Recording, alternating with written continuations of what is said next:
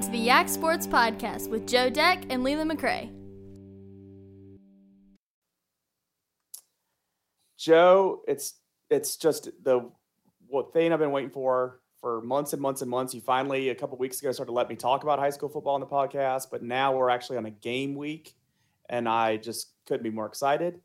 But uh, to celebrate that excitement, we're going to do what we've done these last couple years: is uh, bring Matt Hatfield on to start off the podcast and uh, get us previewed. You know, statewide on football, we we focus on Augusta County and what what happens up and down 81. But uh, obviously, Matt Hatfield, as all of our listeners have heard, uh, nine times previous, so this being the tenth time, uh, knows everything about everywhere and probably knows the same stuff we know about our teams, but also knows the same details across the state. So, Matt, thanks for coming on from uh, Virginia Preps. Thanks for, you know, uh, you're one of our best, you know, re- re- repeating guests, best guests overall. But you come in with details that just amaze me. So I'm, I got my notes ready. I got my pen ready. I'm, I'm ready to sound smart on Friday when I just copy everything you say. So. Well, thanks again for having me, Joe and Leland. And Leland, this is Merry Christmas to you in August. So Joe doesn't yes, have to get a Christmas present. You've already gotten it now with football starting here. That's and, right. And just uh, you got you get a couple of Fridays of football, I think, before we turn it to September, right? Something like that. Now the yeah, we got we got this Friday and next Friday, and and then and then we get to the postseason and or not postseason, the uh, fall month of September. But yeah, it's going to be fun starting this Friday, and we got good matchups on this side of the state. You know, let's just kick it off uh, talking about Class One with obviously. Um, well, not class one anymore, but we're going to start here. Uh, Riverheads won class one a year ago, but they move up to class two and, and join the likes of, uh, you know, Graham, Appomattox, Poquoson, teams that we're used to seeing at that level of state playoffs, but also Central Woodstock, who in the last two years made it to the state playoffs and last year played in that state game. And uh, Riverhead starts with Central Woodstock. And I would have to think from you sitting on the other side of the state, that still is uh, kind of a highlight game happening throughout the Commonwealth. Oh, without a doubt. I mean, guys, I was just telling someone the other day that in all my years of doing this, which is going on like 20 now of covering high school sports and football, specifically in, in the state of Virginia, I've never seen the schedule across all six classifications just littered, stockpiled with must see matchups the first couple of weeks. I'd like to find one of those cloning devices so I could be in like seven or eight places at once. I don't think that's in existence. I don't think that can happen.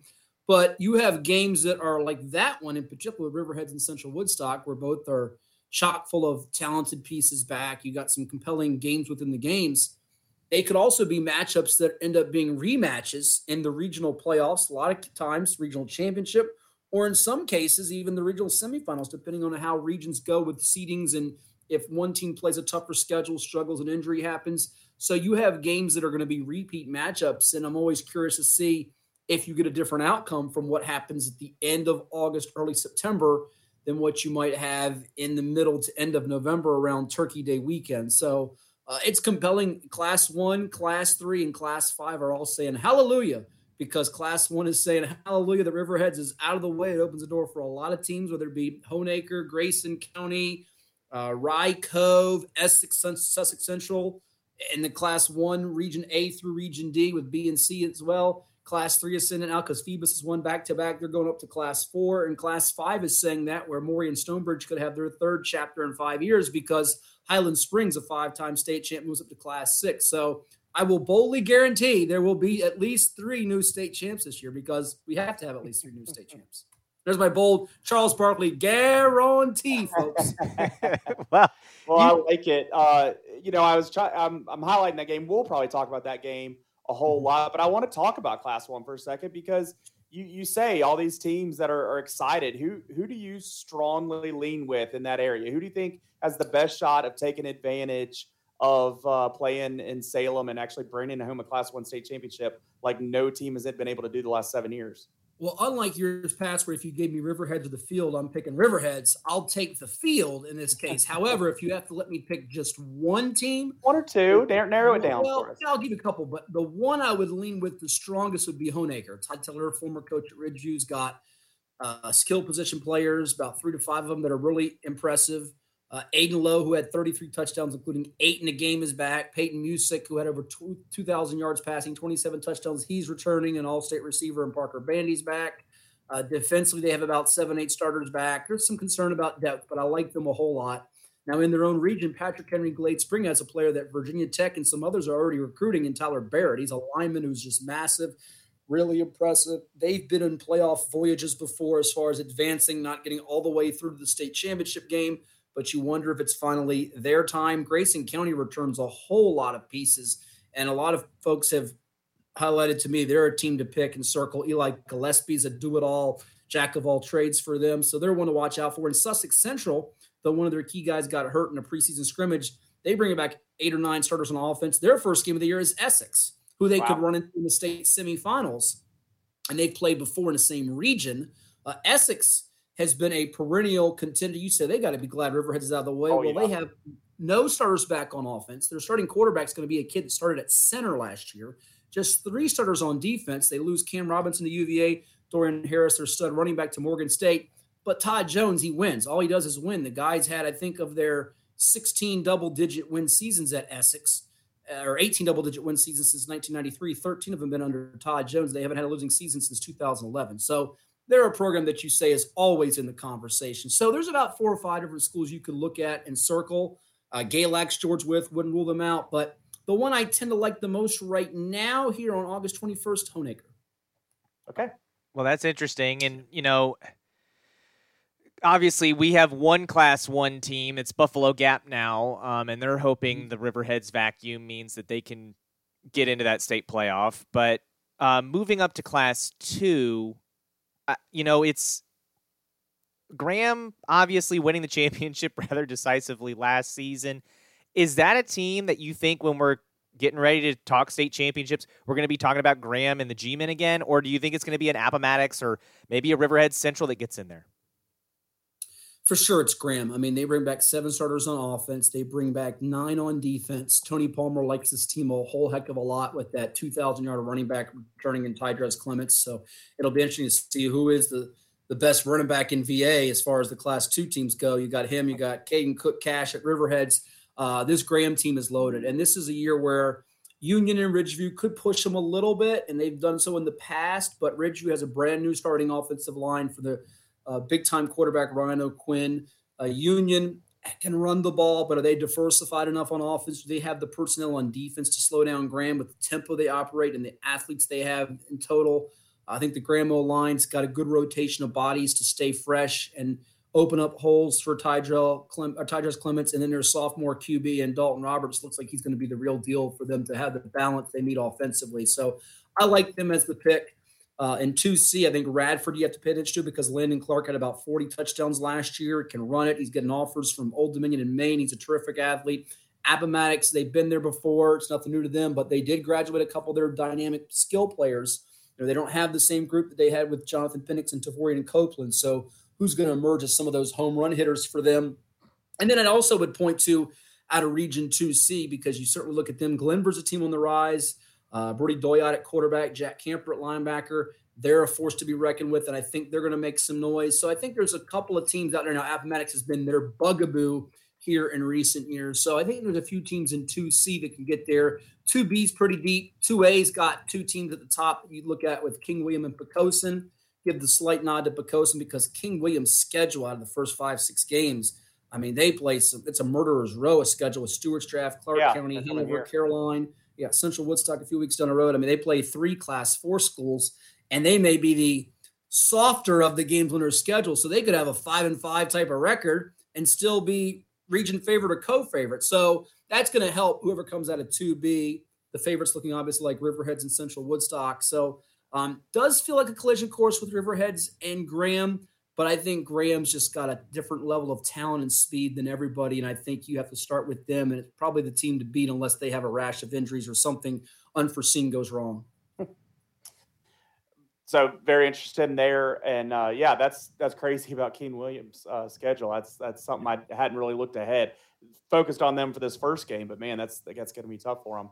Uh, let's bump it up to class three. Like you said, Phoebus out of class three up to class four. Uh, they beat Heritage last year in the state final. Uh, Christiansburg is an opponent that's going to be playing Riverheads this year. So our fans will be interested on uh, what's going on with them. But what are you seeing um, from your view for class three?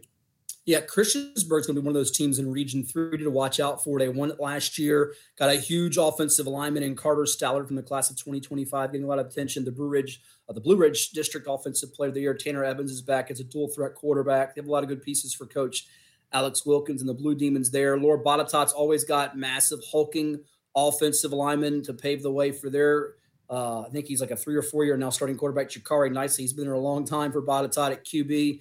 And then uh, watch out for Magna Vista guys. They've got 18 starters back, nine on offense, nine on defense. They've always got speed. Uh, they got JJ Spriggs back at running back, Simeon Moore at quarterback, Joe Favero rather quietly shh, likes his team a lot. He's saying uh, they've won a couple of state titles before. Um, even though I think people will point to Lake Taylor and Liberty Christian with some big time name recruits on those rosters and veteran coaches like Hank Sawyer um, who we sent our best to, lost his mom just recently, and also lost one of his longtime assistant coaches and coach Theo Ford. Um, and LCA's got Gideon Davidson, the Clemson recruit at running back. Um, there's going to be some teams that may stand in their way. In Lake Taylor's case, you got Lafayette and Hopewell in Region A. In Liberty Christian's case, and again, Lake Taylor, they don't go beyond 40 on their roster. You've got that Seminole district with the Heritage of Lynchburg, with Brookville to watch out for. Uh, so I think you're going to have some tests there. And 3B looks like it's a Brentsville District Kettle Run who moves down from Class 4 where they lost in the state championship to 3B. They play Brentsville regular season finale. Might see them again two three weeks later in the regional playoffs. So wow. Class 3 is pretty much up for grabs. I think you can go four or five different directions. Um, I think there's a lot of contenders, and that one's going to be a really topsy turvy throughout the year because there are enough schedule games. Lake Taylor plays a team from New Jersey out of the chute. LCA's got Salem. Heritage of Lynchburg always plays tough people. Lord Botetourt's got EC Glass. So your one, two, three, four, five teams in our rankings and in a lot of people's rankings aren't going to be undefeated. So I don't see a team going through this journey 15 and 0. Wow. Yeah, that's that is interesting because normally when you get to the state championship, you're looking at a lot of undefeated teams. But and, and, you know, you mentioned 3D and you were listing those teams. I was like, goodness. So I had to pull it up. I was like, who are we not mentioning that is also good? And yeah, it's that is a uh, stacked region over there in 3D. And we talk about 3C. All of our teams around here are 3C, all the Class 3 teams. And yeah, it's that's a top. Like, okay, yeah, that's the top. Whoever three. comes out of 3C is going to have their hands full. So. Well, watch out for Turner Ashby. They're building and they have a lot of good yeah. pieces back. Micah Matthews has gotten a lot of attention this offseason. He's on the radar of some schools. Baseball commit. South Carolina just got a UNC football offer, but they could be an eight-nine win team and not be the favorite yeah. just because you have those Seminole teams. They're going to be physical, yeah. grind you out, and they will have been battle tested. Um, before we go off of Class Three, I you know, I, I know when we were talking basketball with you last year, especially after the state championships, we had asked you, you know, there were some grumblings from coaches about John Marshall and how they get players. Are, are you hearing similar grumbles on the football side when it comes to LCA, or is that something that's just not talked about? Yes. Okay. Coaches will always uh, voice their opinion, whine and complain, if you want to call it that, uh, give you their input.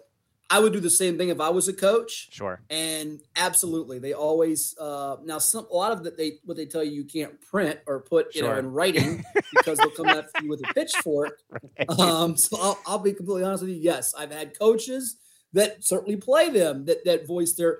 But again, I would say to people, if you were in LCA shoes, would you just put your hands behind your back and not say, "Well, we'll accept you, welcome"? you"? So you have to look at it from the standpoint of this is what we have, and they're not going to turn away a kid that wants to come there. Now, sure. if you look at the dynamics of it, it's a little different than basketball. One or two or three guys in football can help you. One or two or three guys in basketball, it can move you and shake you in a big, big way. So, football wise, I do worry about their numbers in depth. And last year, when Davidson got hurt, it affected them in their playoff run, their title quest. So, uh, much like Lake Taylor, as I mentioned, they only have about 30 to 34 guys on a roster. Now, those first eight to 12 guys, they're difference makers. They matter. I don't feel sorry for, oh, poor, what was me? They have some guys. But if you get into that second unit, there are some really good coaches that, I mean, Brad Bradley at Heritage of Lynchburg has shown it. You get to that next wave of guys, and they're not quite at the same level. And that's been their advantage in some of those rematches or playoff encounters. So moving ahead to class four now, Dinwiddie, that was the champ last year. Kettle Run was a team that I know you were high on uh, mm-hmm. last season, and you've already mentioned EC Glass was another team in that state playoff in Class Four. Are we expecting to see similar names in Class Four, or are we going to see a little bit of a shakeup there? Well, Dinwiddie's a defending champ. Just played a team out of Ohio in Glenville who beat them 36 to 13. That's Ted Ginn's school. They're chock full of talent. I would not overreact to that. But Phoebus is the new kid on the block that won back to back Class Three state championships, and their defense is absolutely scary.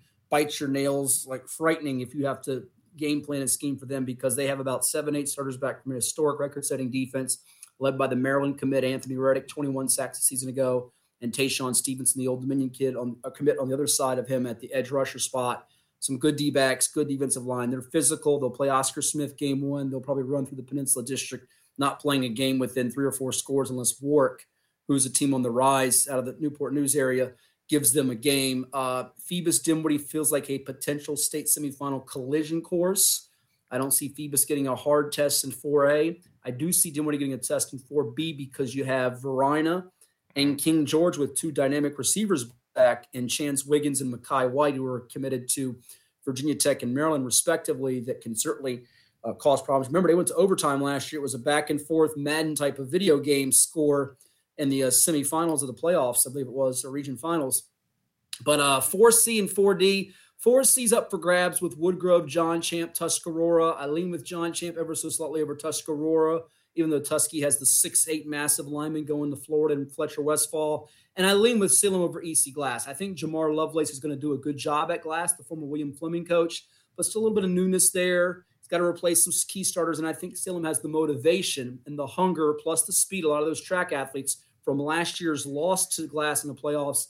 They're led by the Tennessee commit, who's got world class speed in Peyton Lewis and one of the best linebackers in America, and Chris Cole. If their line play holds up and their quarterback is just able to manage the game and not make mistakes. I think Salem is playing in the state championship, likely against either Phoebus or Dinwiddie come December. Do you think that A B matchup is maybe a de facto state championship, kind of like we had talked about maybe with Riverheads? You know, their their biggest test for a while was in Region A in the state semifinals, not necessarily sure. when they got to Salem. It could be, but I think there's a bigger situation that we'll probably get to in Class Six with Freedom in the Highland Springs that could exist provided Highland Springs gets out of what I think is the toughest region in the state in 6A, where they have five of our top 10 teams in the state, including multiple uh, recent state champions in that region. So I think it's something the VHSL needs to assess and look at hard, especially for multiple sports. But here in football, when you get to the final four level, Joe, I think they need to just base them one through four like you would do the college football playoff. Give me the top four records or power ratings. I don't care about you're from A, you're from B, you're from C, you're from D, because we want the two best teams, two most worthy teams right. off resumes in the state finals, not because you come out of this region or that region. Yeah, and, and I mean, I, just hearing you talk and just remembering how kind of was last year with Class Four. I mean, mm-hmm. when you when you have a team like Phoebus maybe playing Dinwiddie in a state semifinal, it, it seems a, like it takes a little bit away from that matchup. Well, it's going to be worse in Class Six if we do get Freedom yeah. Highland Springs as the game of, of the of the universe or game of the century, whatever they want to dub it by then, because they're both ranked in the top 50 in America and they're both 13 and 0, and, and they're both uh, deemed unbeatable because they could be deemed that by December. And your 6C and 6D champ, God bless those teams. They could be fine outfits, well deserving of being in the state championship, have worked hard with you know quality athletes but if it ends up being a running clock margin score or lopsided, like the last two have been at Old Dominion in Class Six, where Oscar Smith obliterated Madison and Freedom torched Madison, then people will be saying, "Why can't we change the system?" So that's you're going to have that chirp from people all over, you know, the, the nation on the internet, social media, you name it. So people will complain about it, just like coaches complain about things, just like yeah. us media people complain about things. We always need something to complain and talk right, about, right. and that will be something I'm sure come December. So you pretty much hit six, uh, uh, as least as our as far our podcast is concerned. So let's go back to five. You said Highland mm-hmm. Springs move out of five. Um, you know what what's left there? Who's licking their chops at, at, you know taking up the mantle down there? Well, two teams that have won it before and have also squared off. I think you're looking at a collision course come December with Maury and Stonebridge. Remember, they played two classic games. Maury raced out in 2019 at Hampton University. Keandre Lambert Smith, who's now catching passes for James Franklin in the Big Ten at Penn State, was the star marquee attraction for them. They held off a Stonebridge rally. 2021, you flash forward to Old Dominion, where Jacob Thomas, the multi-sport super superstar, rolled to his left, threw it across his body to the right, and found Zeke Wimbush, now a Hokie, for the game-winning touchdown pass on the final play, and they rallied to beat Maury. What does Chapter Three potentially have in store? Now there are some teams that could stand in their way to keep that matchup from happening. Warwick, Kings Fork, Nansemond River, and Region B are all good programs on the rise, but I think Maury's got too much firepower. Green Run has played more the last two years. They're still loaded with talent. Brandon Williams has a great group led by Keelan Brody Adams, the maybe best receiver in the state, committed to Virginia Tech. Uh, they're going to put up big numbers through the air. They have a massive offensive lineman in Tommy Walder, a defense that will get takeaways with Milt Ferguson, Knowledge, Harrell, and company. Uh, but they have to beat Maury, just like whoever out of C and D and sees a brand new region with Patrick Henry, Roanoke, LC Bird, Matoaca, Hermitage, probably your contenders. 5D with Independence and Briar Woods, quality programs out of Northern Virginia. Mike Burnett at Briar Woods has beaten Mickey Thompson before, but can you beat him now? Can you beat him when it matters yeah, in November? Yeah. yeah. I just feel like it's Stonebridge and Maury. It feels inevitable. Yeah. As much as we want to try to make cases and arguments for other teams, those two are pretty safe choices to go with. So from from your perspective, I mean, locally, you know, obviously a lot of the talk centers around Riverheads, and I, you can't talk about mm-hmm. Riverheads without talking about Kane Cook Cash and what he's done. I mean, he's been a headline for Riverhead since he was a freshman in the spring of that weird 2021 time, and and he's he's been earning everything he has. When people on your side of the state catch wind of him or ask you about, you know, who's this Riverheads kid that I hear about, you know, what are what are you telling those people? Everybody here talks about him, you know, around the lunch counter, but what are what's being said about him across the state, and what are your thoughts? I think he's unique. I think he brings a different dimension than what you see at that level for sure. The the unfortunate part is we can't clone him and take him and put him in higher classifications. Those that have questions about what's his speed like, what's his hands out of the backfield, what type of things you all see it. You see what a throwback football player it is, the way he brings it on, you know, any position, any time on the field, does whatever his team, you know, needs out of him. He's he's selfless.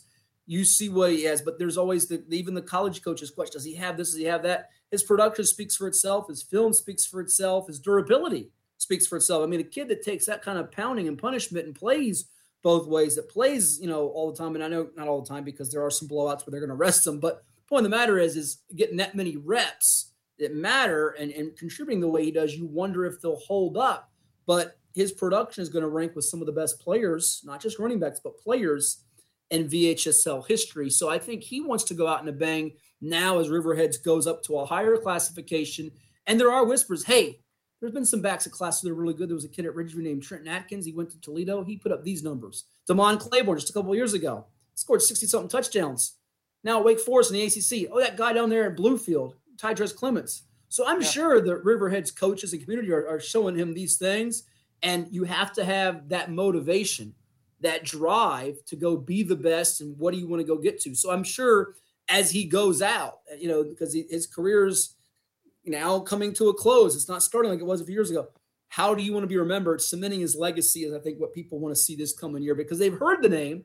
And if you're living maybe not in Riverhead's country in Augusta County, if you're living in Tidewater, Nova, different parts yeah. of the state, you, have heard the name, but now you're going to learn more and more about them, especially as they play, you know, a different kind of schedule and they step up in weight class. And and the thing is, I think he's already established to put himself on the mantle at Riverheads sure. and locally. So I, I, do think this season for him, not to you know try to put some kind of undue pressure on him, and it is the you know what does he mean to everybody else here? I mean he he's won state champion, he's won multiple state championships, being the best player. So now it's kind of time to make his mark and and see where that gets him. Um, you know what's your what's your outlook on like what kind of level school he's going at? I'm not necessarily asking specific schools. I know you know there's certain schools that you hear interest from and stuff like that, but I even just you know I I say I think he could go. You know, JMU is a school I used to say, knowing they've gone up to um, full Division One. You know, am, am I still right to think that he could go somewhere like that and be successful, or an, or an equivalent somewhere else uh, in the region, or is that shooting too high, or am I not shooting high enough? No, I don't think it's unfair to say. I think we get caught up so much in football and basketball, even baseball to an extent, of what level, what league. You, are you Power sure. Five? Are you FBS? Yeah. Are you FCS? Sure. You mid major, high major? And I, I, will take. You know what? His recruiting is going to remind me a little bit like Leland, Leland and Joe is the kid I brought up last year from Kettle Run, Jordan Tapscott. Now remember, Jordan Tapscott was committed to VMI. He had almost 100 catches. I had people from rivals. There were national analysts. There were college coaches. And trying to, they got in late. They're like, who is this kid? Now he's at Virginia Tech. Took him as a walk on. Now that can happen one or two ways. He could be a kid that never sees the field at Tech, or he could be on the depth chart starting within a year or two. So Cook Cash could go to a situation where whether he's scholarship or not, it's what does he want? I think yeah. that's really what it comes down to, and what system scheme is going to fit him. Sometimes it's not about what level you are. Go where you're wanted and where you're needed, where you feel like you are comfortable and you can make an impact. I, I don't wow. think we get caught up too much on whether that's JMU, ODU, Coastal Carolina, ACC like Tech or UVA, or even a Division two school, Division three school, because you can you can be just as remembered for having a record-setting career like an Emory Henry, and mean more so than if you go to a Power Five ACC school or Sun Belt school and never get off the field, or if you go to those places and you get you are part of a bowl game as a backup or whatever it might be. I mean, I'll take a kid for example, Chase Coleman, backup point guard at Maury or at UVA, was at Maury Maury High School. Was the younger brother of Matt Coleman who played at Texas Chase was a walk on guy, didn't see the floor, but he was like a coach on the floor because his dad's a coach. He lived the UVA experience and got the most out of it. It was awesome for him. Now he's like a grad assistant for UVA. He's getting into coaching. He didn't he didn't care about averaging this many points per game at playing time. So it's gonna it's gonna matter about what the situation is, and there's gonna be a lot of variables that go into play. But I think his thing is is very interesting because he could go a lot of different different directions with. Mm-hmm.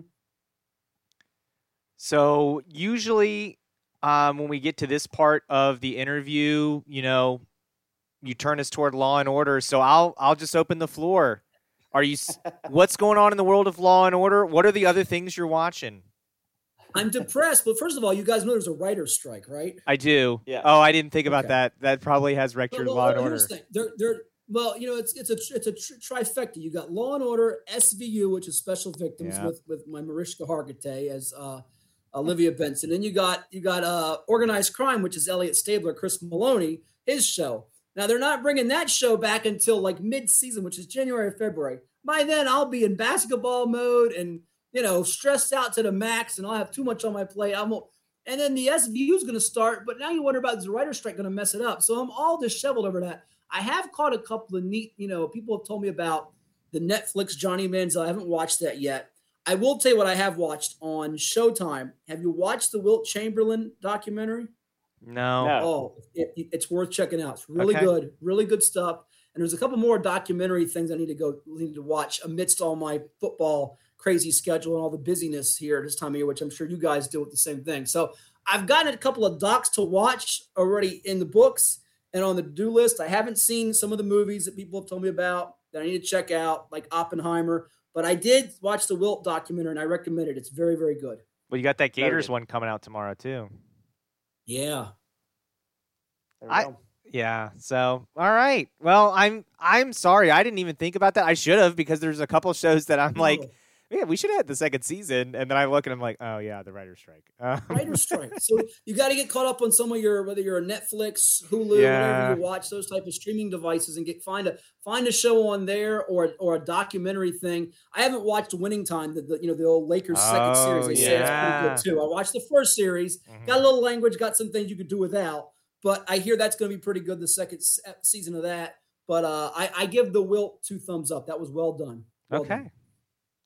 Well, Matt, as always, thank you for coming on and making us sound smarter and helping our audience by teaching them stuff that we could never.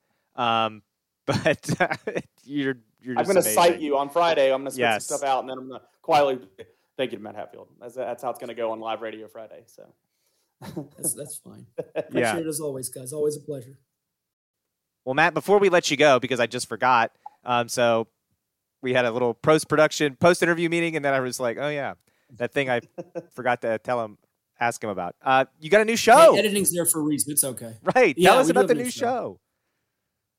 Yeah, we have a new podcast. People that listen to us on uh, ESPN radio for 13 plus years, and I say us. Coach Ed Young, who's the longtime basketball coach at Nance, whatever, just got his 500th win this past year. My co-host on radio. We are now in the podcasting world, much like you guys. Uh, they can pick us up on YouTube uh, through VirginiaPreps.com, through social media the Virginia Beach Sportsplex website, which is vbsportsplex.com, and also their YouTube channel. And we'll hopefully be on Spotify and some other streaming or I guess you could say podcast uh, outlets in the future as we'll be doing a lot of things with local sports, high school, regional, have some guests, phone calls, much like radio, interactive things, and uh, should be a lot of fun. And we even have the old uh, Family Guy uh, Stewie voice that our longtime, many many years ago producer Cody Green did, where he had a uh, he had the voice of Stewie go, and now back to Matthew Hatfield, an evil basketball coach. Blast you, Ed Young, which is one of my favorite little uh, return liners ever. So uh, bringing that back was that was the thrill of all time because that's that's actually Ed's favorite uh, I guess you could say one of his favorite shows, and uh, it always brings a smile to my face. So yeah, a lot of fun. Tune in. We'll have different ways you can find it on social media if you can't. But again, the VB Sportsplex YouTube channel will be the main source for that. Well, I'm glad you guys got picked up and uh, are doing that show because I saw the news earlier when it was um, the radio station was not going to renew your show, and my first thought was like, man, somebody's got to pick them up because they're way too good. So I was glad to see that. Congratulations. Yeah, thank you so much, and uh, it, it's a thrill. It's something I've been brainstorming and, and entertaining for years. A lot of people don't know I've I've been uh, you know contacted by different outfits, be it stations, be it podcasting organizations, but I've done some stuff with the folks at Hometown Sports Productions before, and uh, they approached me about this literally immediately. It was actually they approached me before uh, the radio thing came out, as far as the news of it, and um, so we agreed to a deal on that, and uh, we're really looking forward to the uh, long term potential of for sure. All right. Well, now this time for real. Thanks for coming on, Matt, and uh, best of luck with the show. And again, to our listeners, when you're done hearing Leland and I talk about the teams on this side of the state, to get the the other side of the state and an even bigger view, uh, definitely go check out the show with Matt Hatfield and Coach Ed Young. In all honesty, I get it if you listen to him first and then us. Just, just yeah. both. That's that's our request. Both. We don't care which order. Even if you mute ours, just listen through it and Leland, even if Joe doesn't approve, they can throw in a little Kornheiser and Lacheserie in there too. But hey, oh, that's always, always, always good guys. And, look, hopefully I'll be back on uh, before the writer or after the writer strike is over to give you a Law and Order update. Yes, for sure. It. Thanks again for Matt Hatfield coming on. Always just, I'm just, I'm jealous, is what it is. I, I wish I could run through that much high school knowledge. I mean, he's ripping off you know, multiple players from every team and where they're potentially going to school, not even where they might end up, but just just so knowledgeable. I always love having him. He's, you know, one of the reasons uh, we're still doing this podcast because we have guests like him and he's he's awesome. Yeah, I mean, it's a guy I was fortunate enough to run across, you know, covering high school sports. Uh, gosh, back in the day now, I guess. Um, probably close to yeah ten years ago. Um, but uh, the the man is just an amazing wealth of high school football and high school basketball knowledge, uh, and so glad that he entertains our interview requests and comes on and talks to us and shares his knowledge with our listeners because yeah. definitely it is uh, the best information you can get in the state of Virginia. Absolutely. When I talk about what our podcast is doing, I, I bring up having people like him on. So uh, glad he's still gonna have a, he's gonna have a podcast of his own. So make sure I, we you know we kind of joke about who to listen to first. Seek it out one way yeah. or the other. You'll be uh, smarter for high school sports across the state, and uh, it's entertaining to know what's going on over there. And then like you can start following some of these players before um, they rise up. You can hear about what they're doing at high school and really follow along. And and then also just the brand of the level of play on that side of the state is different than ever here. And so uh, it would be it's interesting to know about. But on this side of the state, we get kicked off this week, and uh, I want to focus in on what we're thinking about our teams. Um, we were on the radio a little bit last Friday uh, with some overall preview, but I think it's time for on the podcast to officially kick the season off. So, Joe, let's you know quickly kind of preview each team and also talk about their first game as we walk through this.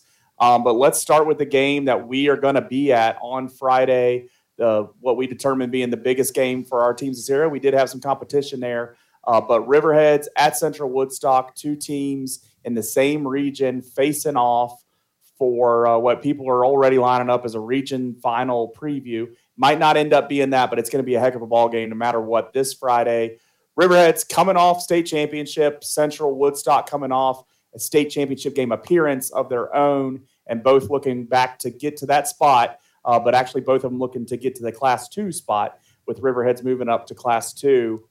Um, Joe, looking at Riverheads, you know, I think the biggest storyline about this team and looking at this season, I, I, think there's some simple answers to it, but I'll let you say them. Uh, you know, Riverhead's moving up to Class Two, Region B. Well, what's that mean? You know, does that just Does that just mean there's no chance they win a state championship? Does that is their regular, you know, is, is their district season so much harder and all that? There's simple answers to that, but you know, what, what's your outlook on the Gladiators this year with playing uh, a Class Two uh, postseason?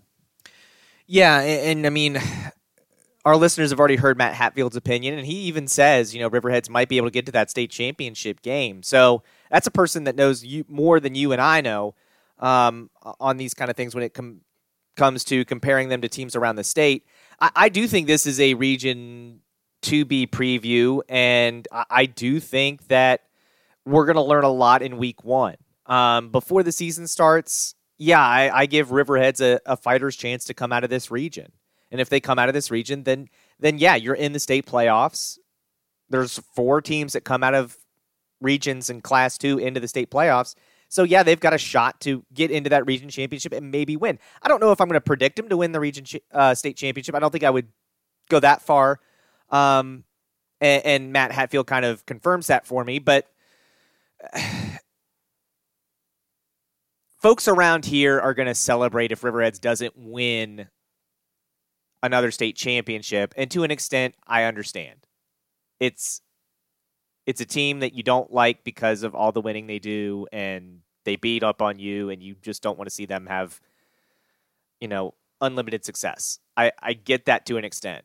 But I've got news for all these people that say, well, if they go up and don't win, this just proves that the only reason they won those state championships in Class One because because it was Class One. I, I don't think they would have won seven Class Two state championships, especially in a row, but they would have won.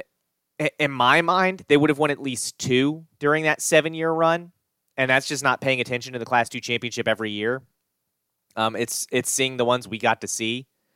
Um, I, would say definitely two, maybe three. Um, of those of those years. Um, but yeah, I, I just I, am sorry. Like the Stewart's drafts, I said this at the end of the year last year, and I'm sure folks around the area didn't like it, especially at draft. But like all the people celebrating, oh, Riverheads is going to have to leave Class One. They won't be able to beat up on those weak Class Ones.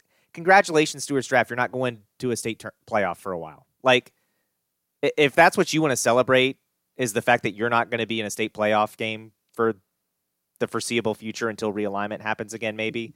then that's a weird flex, but you know, do you, bro? Like, um, I, I think Riverheads is gonna go as far as Caden Cook Cash can carry him this year. That would be my main storyline. They've got this game, they've got the Christiansburg game, which is going to be tough. But in terms of their district schedule, there's nobody in the district that's going to hold a candle to them. Yeah, I I uh, agree. I think the regular season kind of I don't see what the classification changes. The district's still the same. Um, I think the difference in the regular season schedule is that you know they they got two games that are easily circle games that you're like, oh man, that's really tough. Where the last two seasons you had those Lord Botetourt games, that was kind of the only one. And, and not saying that's the fault of Riverheads. I mean, I, I think they ask teams up and down 81, especially um, who wants to play us. And uh, these are two teams that said yes, so that's good. It, it, there is a reoccurring theme where when Central's a little bit has an uptick in football, all of a sudden that's when they're saying yes to play in. So uh, it's interesting that we're going to have these two years right here. I think Riverheads, in a way, I mean, this is a team that has reloaded year after year after year and then has ripped off seven straight state championships and, and reloaded like none other. Um, you know, I think this is a year that you can kind of circle with Caden Cook Cash being a senior, uh, this group of linebackers that they have returning uh, just some of these other leaders that are seniors this year. I think, you know, on the old scale, this might be one of those peak years of, you know, time to cash in right here. I think it might be wise of them to cash in here. And, you know, we'll see how that goes. Does losing week one make a difference to those goals? No. But having it be a Region 2B team that you're losing to, the way you lose might really uh, be a factor for the mindset going into the playoffs later. So I think anything can happen uh, for this team this year, but I think it's going to include, you know, no less than eight regular season wins and a high spot in a playoff and at least a playoff home playoff game or two. Um, and, and so that's where I see this team going. And I and I know you're nodding your head. You know that's that's the where they're going to be um, for the foreseeable future. You'd think, but I, I think this year even more so. I, I you know this this program cannot stay up forever. And I'm sure I said this on some kind of radio or uh, podcast four years ago, and then they've done that. they've won the next three, four state championships after I said something like that. So at some point, I'll be right, and I'm not eager for that to happen. I don't think this is the year where it just comes crumbling down or anything. Do we see a crack or two? I don't think in the moment we'll say that this year because I just don't foresee losses that would make me think. And it would take like a district loss for me to really start changing my mindset about what this year is. Losses to Central or Christiansburg or even both, I don't think would just you know tear me off the mountain that I think Riverheads is awesome and it's going to be awesome. So um, I don't know. I think we're saying a lot of the same things there.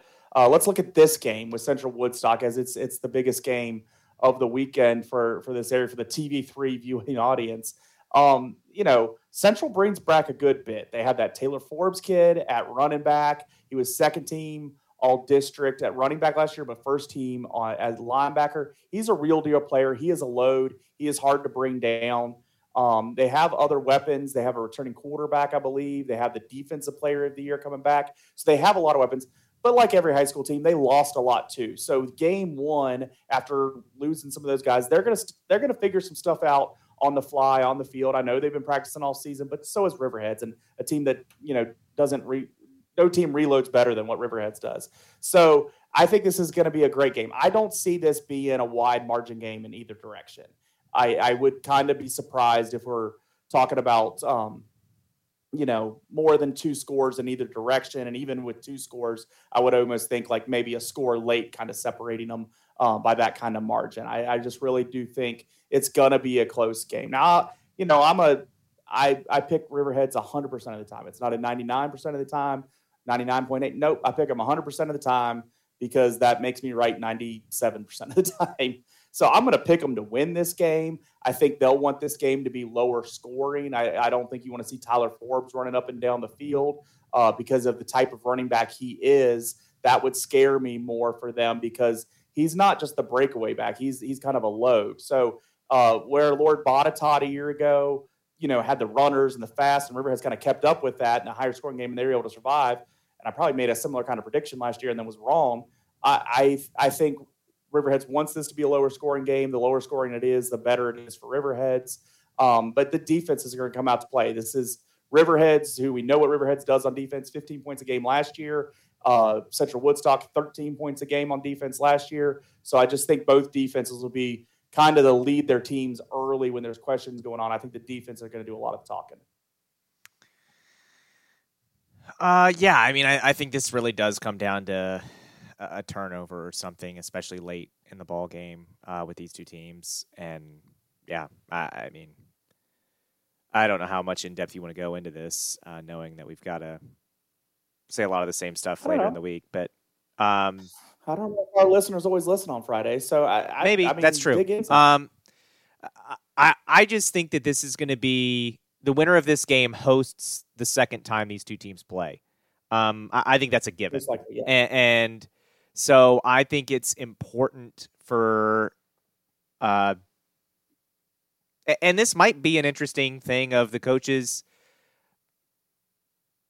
We find out um, if this game gets is still tight in the third quarter. The coaches have tough decisions in the fourth quarter. How much of this playbook do we reveal here?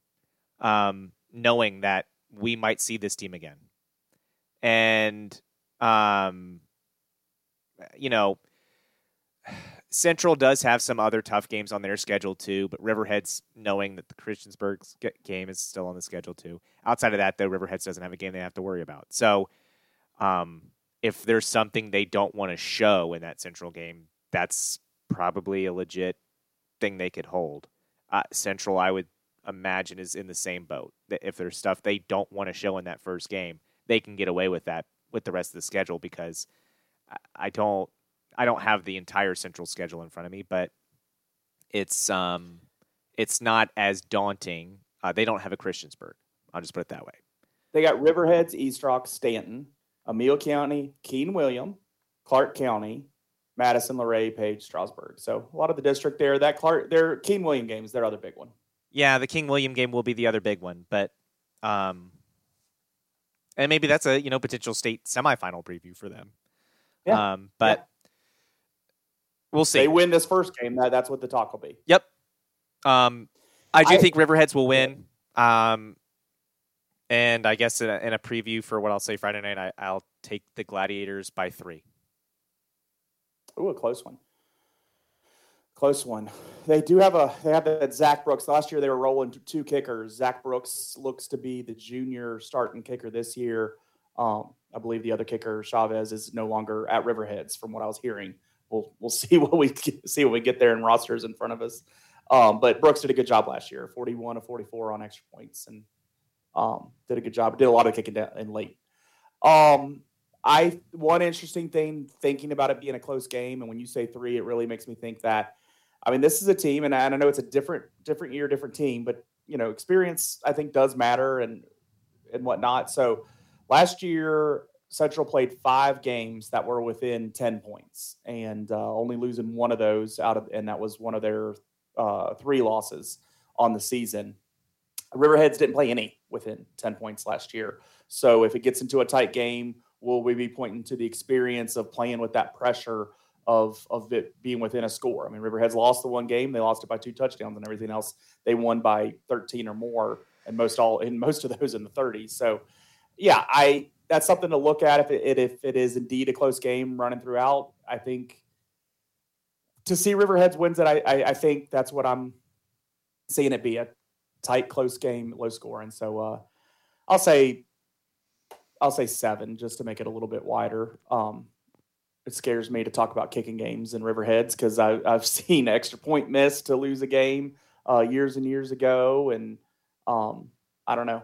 It seems like if it's with if it's within within three, I'm a little more scared about it. But uh, more than three makes me a little happier. So we'll do that. If if it's indeed that close, you'll uh, you'll see me taking a lot of sips of water, my legs shaking on Friday from my, from my homer point of view. Um, so let's move it on to the next biggest game, and this was a tough game to not go call as uh, as Stuarts Draft hosting King William. We talked about it with Hatfield there. King William, two years off from winning a state championship. Stuarts Draft, three years off from back to back.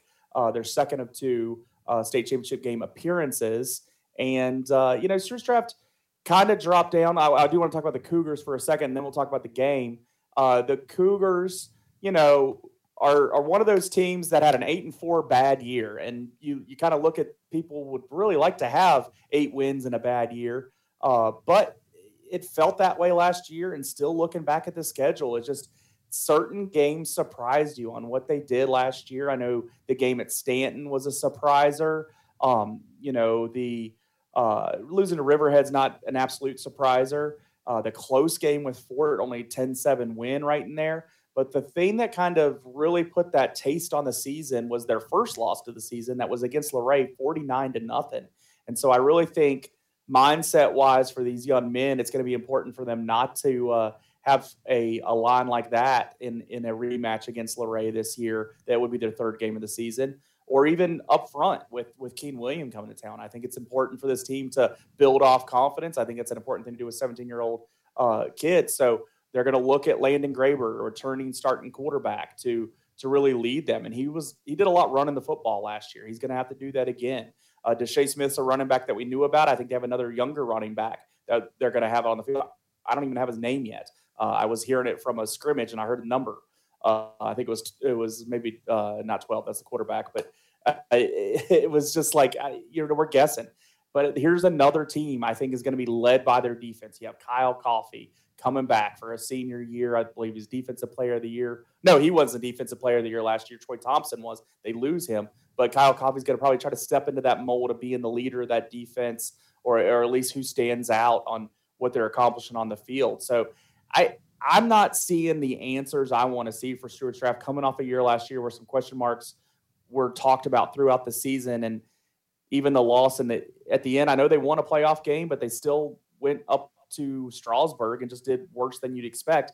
I, I'm not circling answers on who's stepping in where and um, you know it, it just still seems like the stability they had with Aaron Nice for four years and others you know, I just I'm not I'm not confident who I'm seeing stepping into that mold that can lead them back to region championships and stuff like that. So um, and I think we're looking at a, a similar season as last year, where you know you're gonna have question marks and and just losing a couple games that kind of surprise you. Uh, and uh, the schedule, I think, is going to be tougher for them. Actually, I, I think King William is tough. Luray is going to be tough. And, and then I think you know barely beating Fort last year. I think Fort's better this year. I don't know if Stuarts Draft is better. So what happens in that game? Um, uh, yeah, I have a lot more questions with draft than answers right now. Um, and, and I know on our high school preview show that aired Friday, you know, we talked about it, and I Stuarts Draft having a similar problem as the Riverheads, and maybe that'll change if they have another rough year this year. Maybe the next time the schedule comes up, they'll have an easier time. Teams won't be scared to play them, but they're they're having a hard time finding the the ten opponents, and I think right now uh, they have nine. So it's a nine game schedule. I, I think they go five and four. I, I just think that this is going to be a team that gets roughed up a little bit. I think this first game, I you know, for a prediction, I would say King William by 14, and I think that's me being nice. I, I don't know if this defense. Yes, I have the questions on offense, but last year their defense was good enough to win a lot of games, and this year I don't think that defense is going to be bad. But I think it's really hard when you lose a defensive player in the year in Troy Thompson, and you lose another guy like Fannin Vance, who was also an important linebacker. Mm-hmm. I, I, don't yeah, know. Yeah, yeah. That's two big linebackers you have to replace. And yes, I know Kyle Coffey's going to do a lot of work, but that's a D lineman. And what happens if they just run to the other side of the line? Is Kyle Coffey going to be able to get to the other side of the line, stop everything? What's that second level going to do? I I am worried about that second level with this Stuarts draft team, and and for that reason, I, that's why I think they're going to have a rougher season. Yeah, I, I don't I think agree. this. I think and, there's and I guess to, I know we're supposed to be talking about the first week, so I I don't think this is going to go well if you're a Stuart draft fan.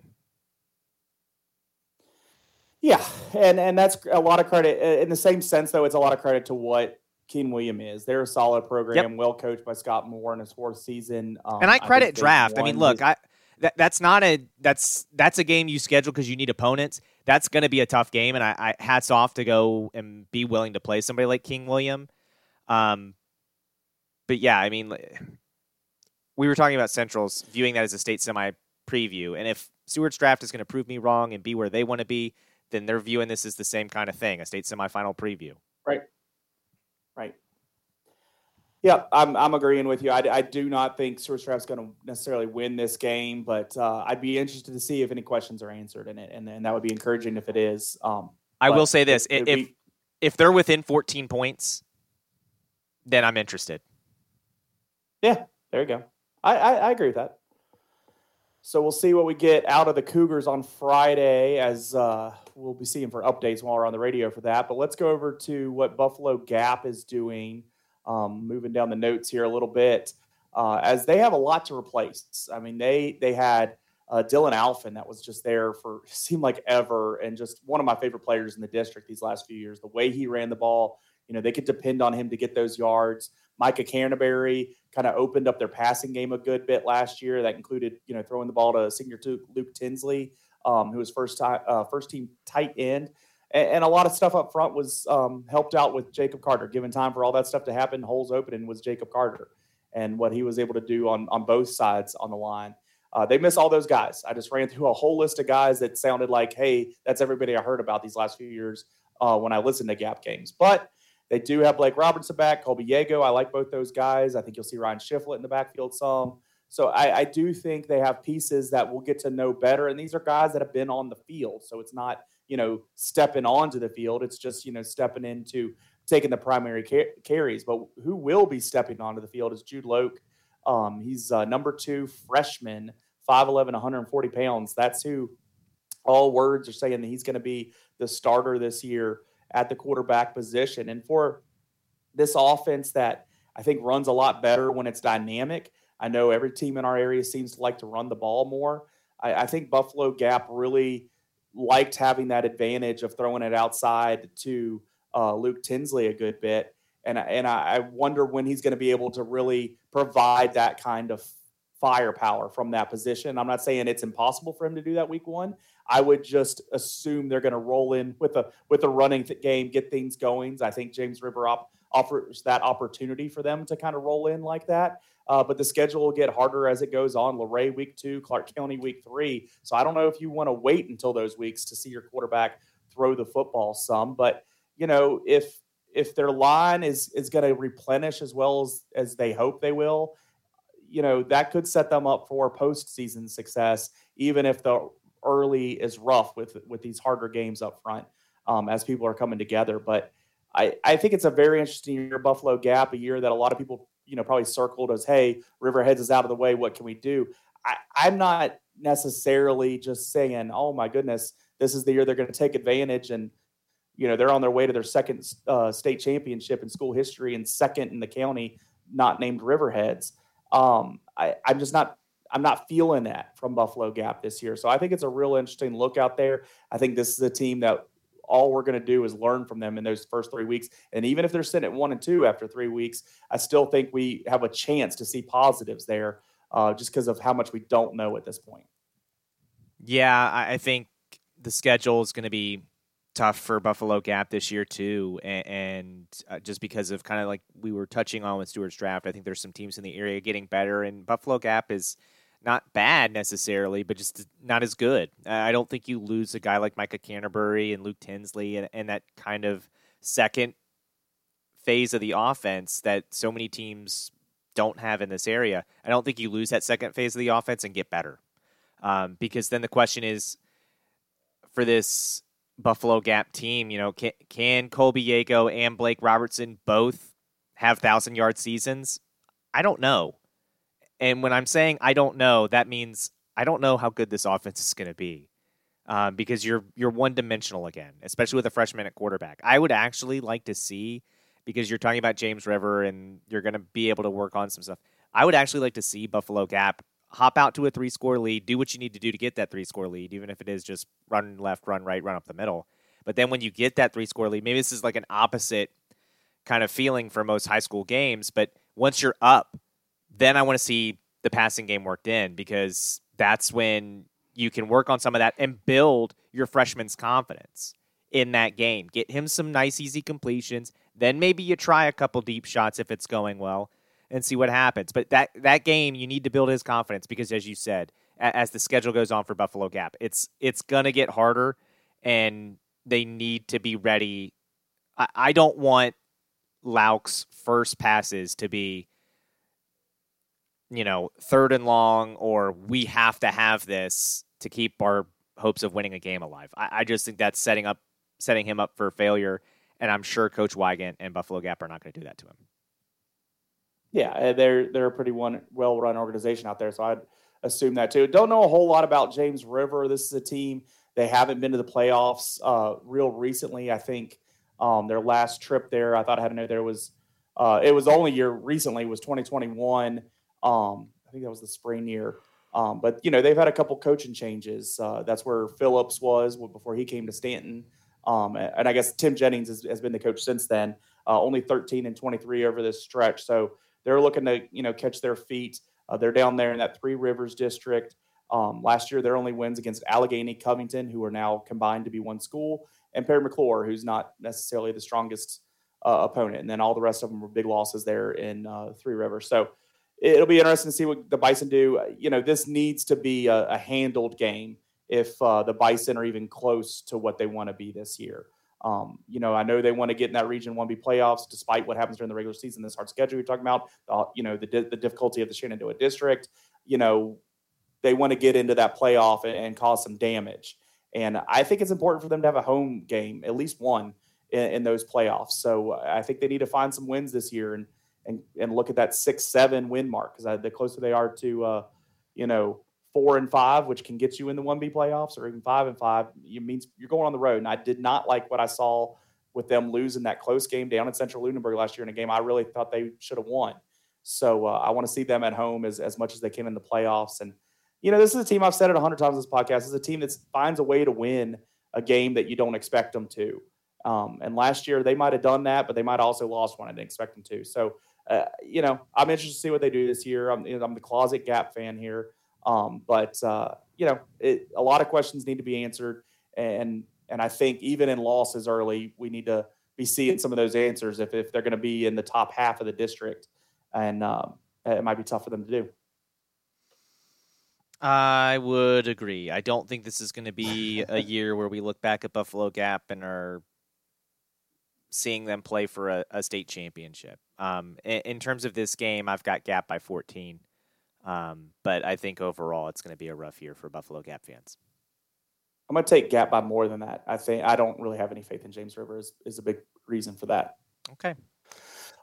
Um, Fort Defiance in now in Class Two, so they don't have the gauntlet of Class Three ahead of them anymore. But in recent years, it's it's been more of the worry of can we have a winning season? Can we have enough positive to build off of? And this is Dan Ross' 15th season. He's the most seasoned coach in uh, the Shenandoah district, um, with uh, Coach Floyd in second on that list now.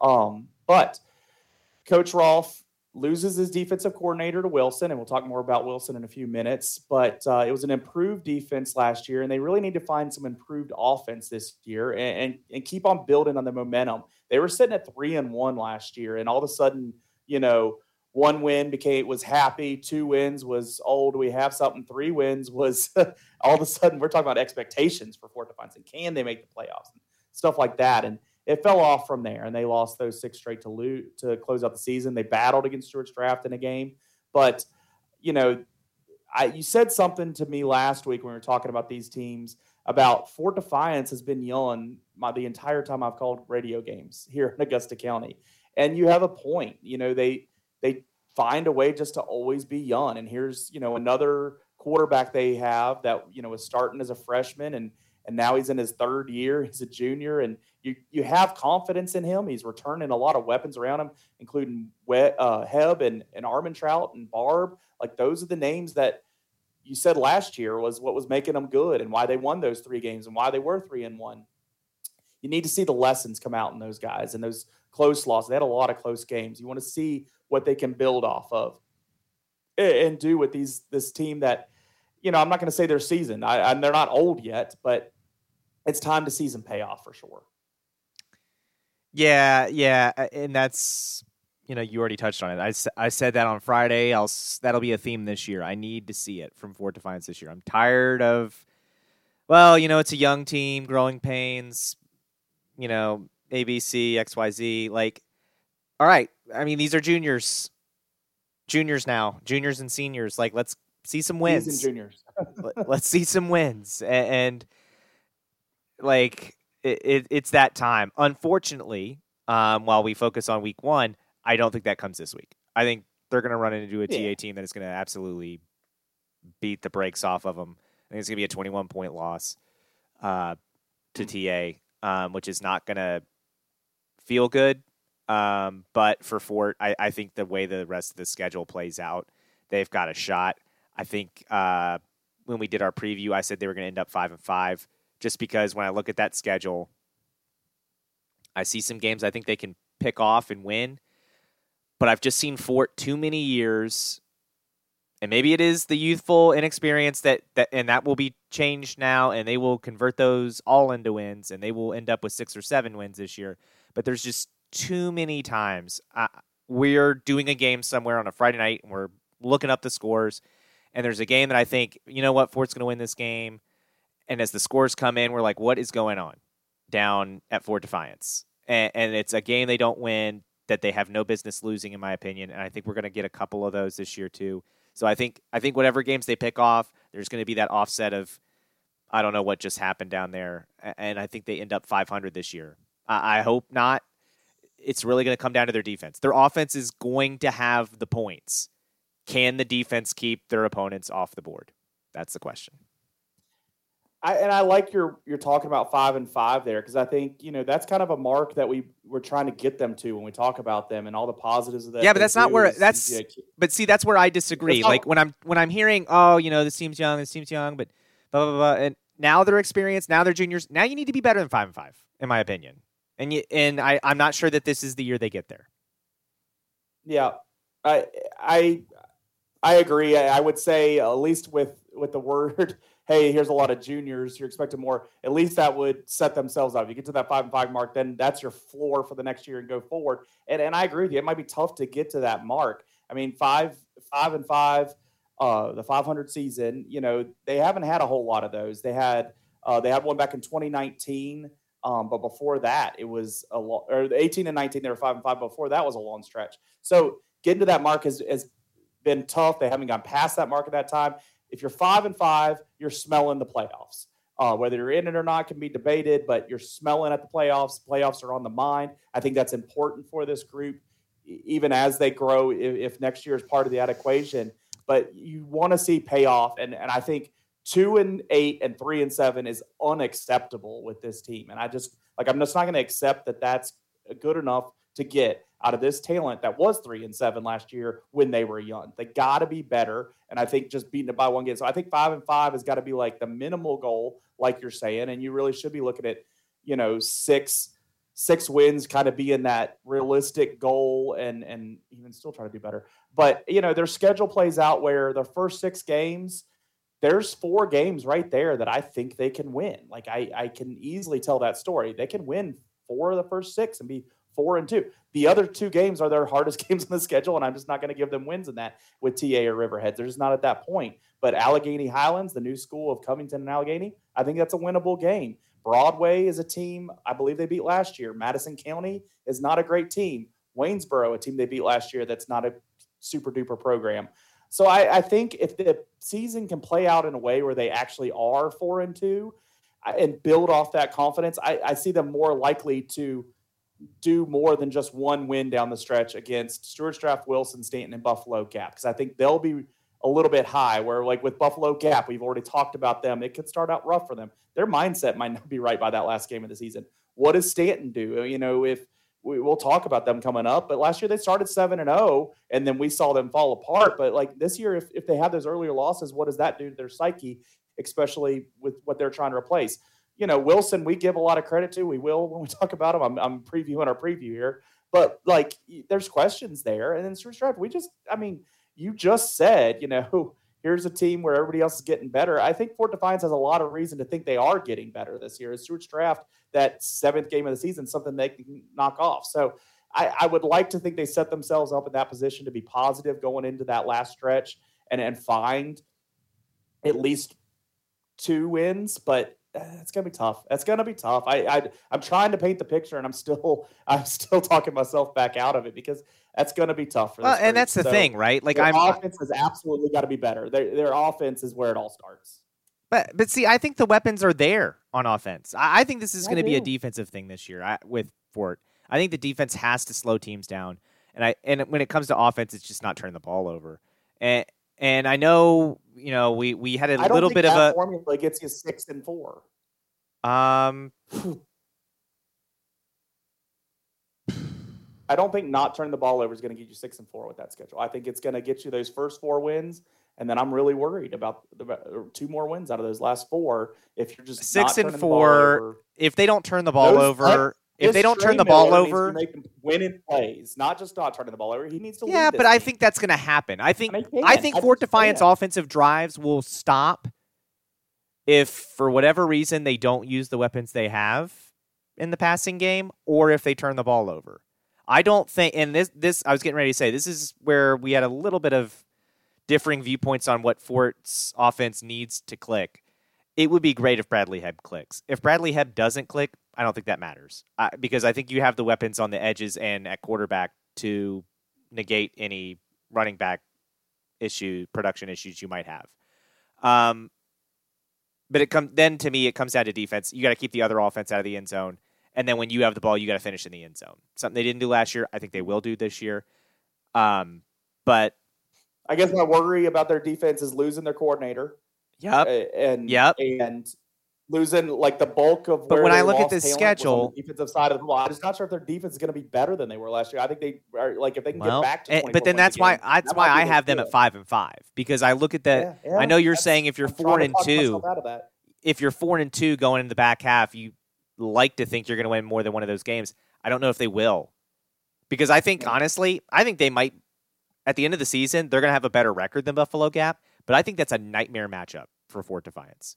I think up front, Buffalo Gap will bully them, and that's going to be a nightmare matchup. You do not want to go into the last week of the season five and four if you're that is a long ways away. That that that it's uh, a long ways away. But here's the other thing: you're talking about five and five. You know that that gets you in the playoffs, maybe in two B, and maybe it does. But that gets you in the playoffs, and you're going to Woodstock or you're going to Greenville, and then you're going to lose by four or five scores. So that is not what you want. That's why, to me, it's important for Fort Defiance to have six or seven wins this year. Try to get into that six line. Eh, because if you get in the six line, who's the three team? I don't know. Maybe. Strasburg, Luray. Maybe. Yeah. Luray, I wouldn't love for them, but Strasburg, maybe. Strasburg. I don't know. Clarke, I don't know. I don't know. I don't know. I just Luray Luray is a. I don't know. I'm not. I'm not going to put their expectations of winning playoff games when they haven't been in a playoff game in. But again, this goes back to the this goes back to my point on Friday night, and will be my point this Friday night when it comes up again. I I don't want to hear young Fort. No, we got a lot of growing, you know, or even early in the I'm season we're going to grow. That's great, uh, but I- am telling you, if we're no. looking at this season and we're into week four, or uh, excuse me, going into week five, and you're one and three, blow it up. It's done. Like you have to be four and Your two. growing week is week one. That's it. You growing get, week is TA. week one and week three. That's when you get this stuffing kicked out of you, and you just sit there and pray nobody gets hurt. But Alleghany, Broadway, Madison, Waynesboro, all of those games have to be wins or five and five, you can blow it up. Like it's not happening. The thing is that we don't see this too differently. you and I, it's just I'm t- I'm the one trying to talk myself out of it and try to talk it better because uh, I think that's my role here. Uh, but yeah, I it's just Let's move on. Let's move. I, we're, I we're spending way too much time. This is going to be a wins in some years. I was talking about four or five win, four wins, kind of as a given. That's that's that is an uptick, but I do think they have more talent than that. Um, let's talk about the Staunton Storm, a team that kind of surprised everybody out the gate last year, winning their first seven games. They did it behind the arm and wheels of Walker Darby, who's gone to graduation. Uh, but they do bring back a lot of weapons that I really like. They have the Braylon Fields kid from the backfield, who's who's a touchdown waiting to happen, um, but also a tackle for a loss waiting to happen as well.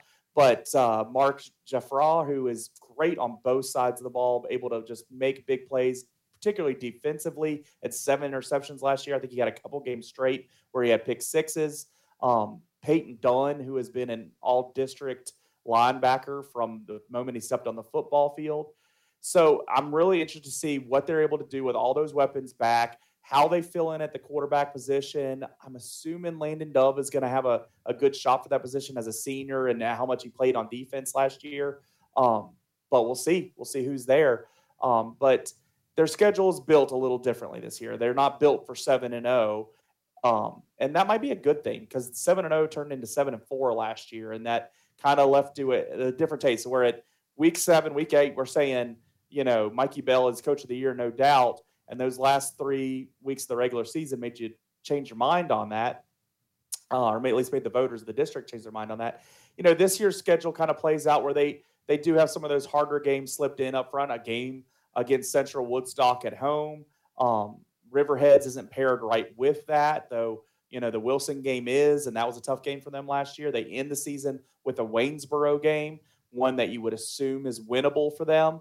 So I, I like kind of how the schedule plays out this year. That it might not just be all wins, all losses right in a row, um, and, and that could be interesting for them. My worry is that they could be really similar to as good as they were a year ago uh, with these great pieces. You know, the juniors I mentioned on offense, the senior Peyton Dunn on defense, but then their record might not really show exactly seven four. And I know the what's the famous phrase? Uh, you, you know, we are we are who they thought they were. You are who your record says you are. You know, I think they could be just as good as last year and be six and four um, in a regular season instead of those seven wins and, that matters a lot, especially in Class Three. That one game is going to mean a lot.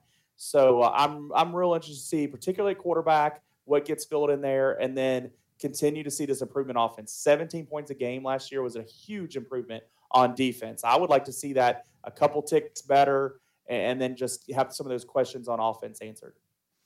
Yeah, I, I think with this Staunton team, I had them somewhere between five and six wins. on Friday when we did this, and again, my my concern would be kind of a matchup situation with certain teams in the district. Uh, Buffalo Gap's, you know, this is another matchup where I think maybe Staunton is maybe better than Buffalo Gap, but it's a nightmare matchup. There, and I know you touched on this already, but the beginning of their schedule, boy, that's where you got to build. You got to get fat early because um, when you get to the the middle of that schedule, that's when you start to go, okay, uh oh. Yeah. Um, so you're saying they got to beat Madison, they got to beat Rockbridge County, and I, I think make hay on those ones, not just beat them. I think I think you got to blow them out. Good about yourself. Yeah, you, you got to blow them Central out. Central could be a tough one. Central will be James tough. Rivers, James Rivers another win. So Then you, you get draft Wilson. Three and one at least. Yeah, draft Yeah. Wilson Riverheads. You learn a lot about yourself in that draft game because I think draft. We've already touched on draft Staunton. That the winner of that game maybe has a little bit of something to build on for the rest of the year. The loser is going to sit there and kind of be trying to pick up pieces and salvage something. Um, I, And that's when and that's when they beat draft last year. That's when we kind of started Yep. to believe that Staunton was somewhat. But. I, I They- do they worry. I do down. worry about losing a guy like Walker Darby. I just that was such a big part of their identity last year was their passing game, and I don't know how that gets fixed necessarily. I, I don't look at. I I know Jeff Raw is going to be great, but I don't know, man. I I, I do. I just. Whew. How you get him the ball? I- how you get him the ball? That that line's got to be better. think- the line's got to be better. That that's what it comes down to with Staunton this year. The line has to be better because you didn't have that much of a running game last year, and this year you're going to have to lean on it more, and that that starts up front. Yep. you want to lean on, especially with a quarterback that's not returning like they had last year. You have a coach whose offensive line in his history and his blood from uh, high school and college ball himself. So you hope that you see that on the field. Um, the point I make on this team, continue, and I'll make it again this Friday when we talk, is just what Michael Bell was able to do in his first season after being the long time, you know, assistant coach, JV coach. He he really proved to me how well he knows these players and how to use these players, and he, I think he optimized. So I'm telling you, in my mind, he gets a little bit of a benefit of doubt. That's why I have six and four written down beside him because somewhere the benefit of that doubt had me six wins, but I still don't have enough benefit to give him those seven again. So uh, that's where I'm at with them. I think there's somewhere in there, you know. I think you're going to at one point yell at me about how my numbers don't add up, but that's fine. Um, my, at least they're going to be wrong on the optimi- optimistic side. And, um, you know, I'd love to see them kind of continue that trajectory of the positive that we saw last year at this program for a program that, you know, since Jeromo left, there wasn't, there was just a stretch there that wasn't that positive, and that's, and you know, that's really why that coach isn't there anymore.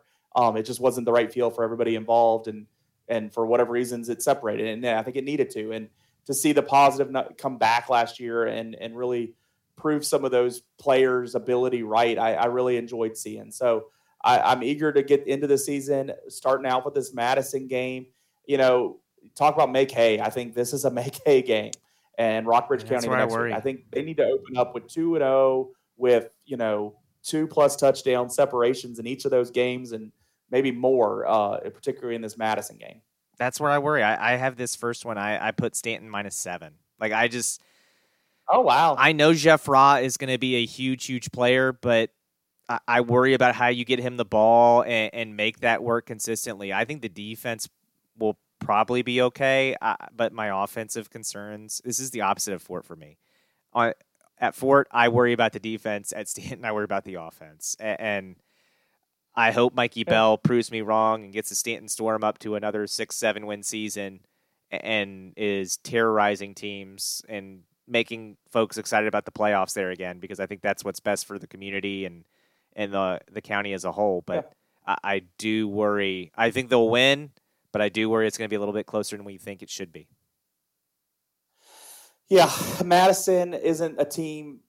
You know, that's probably why I, I think they need to make hay, especially here, is because I just don't have a lot of faith in Madison. They're a team that only scored 22 points a game last year, gave up 26, um, six and five season, which they did get in the playoffs. It's not the Madison Um, County show. Let's but- go. We got to go. We're we're spending way too much time. This is going to be a three hour episode. It's- I just, yeah, you don't like Madison County. You think Staunton will be fine. Yeah. I right. I worry Let's that Staunton on. is going to struggle. Okay. Charlottesville and Wilson. Um, so Wilson, new coach Ryan Bird, and uh, we had him on the podcast last week, and I mean he did a great job selling me on how great I think they're going to be this year. Um, they, I, you know, they're coming off a, a positive year, and to hear him talk about how he's you know gelling with that team and, and his approaches on on how to handle that team, it just comes off as the as the right things.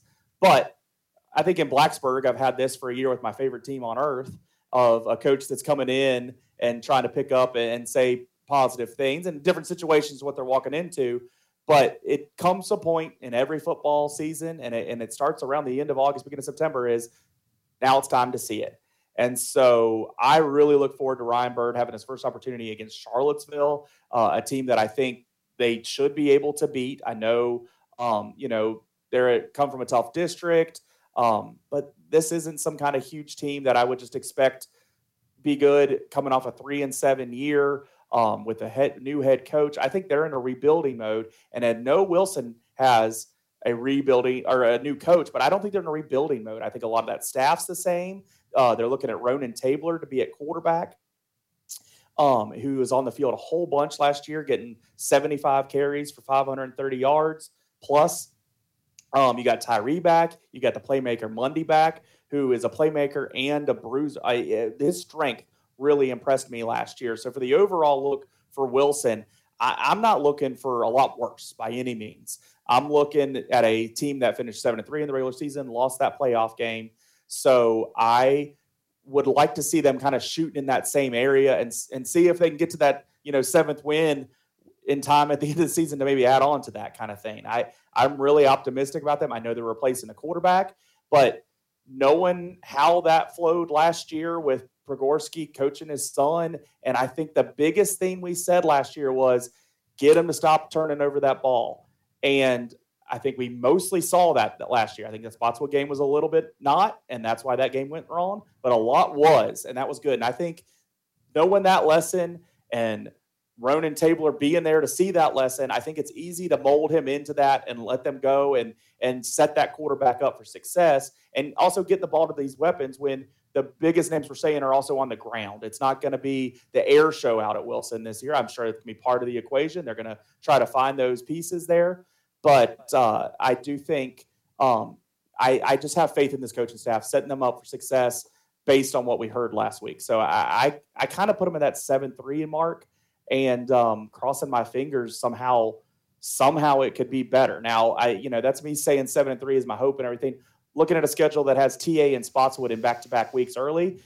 Riverhead still on that schedule. It makes it hard to do that. I mean, right there, you could easily see those three losses. Um, but if they're able to, you know, pick off a Spotswood or something early, which I don't think is just terribly crazy, I, you know, what what can this team do with with an eight win regular season? Where can they be sitting in the playoffs if that's the case? So I do think the front half of their schedule is is is the crunch time, and they'll be flying into the playoffs. And mean, you made this point. I'm not trying to steal this from you. I think that back half of the schedule sets up for them if if they have good performances, even in some losses against those tough teams, I think that back half of the schedule could set them up to be flying into the playoffs. And if they're sitting in a nice playoff spot, maybe win a playoff game and see what happens. Yeah, because like you mentioned, I mean, the front you, you get Charlottesville first, and I think honestly, I think this schedule's perfect.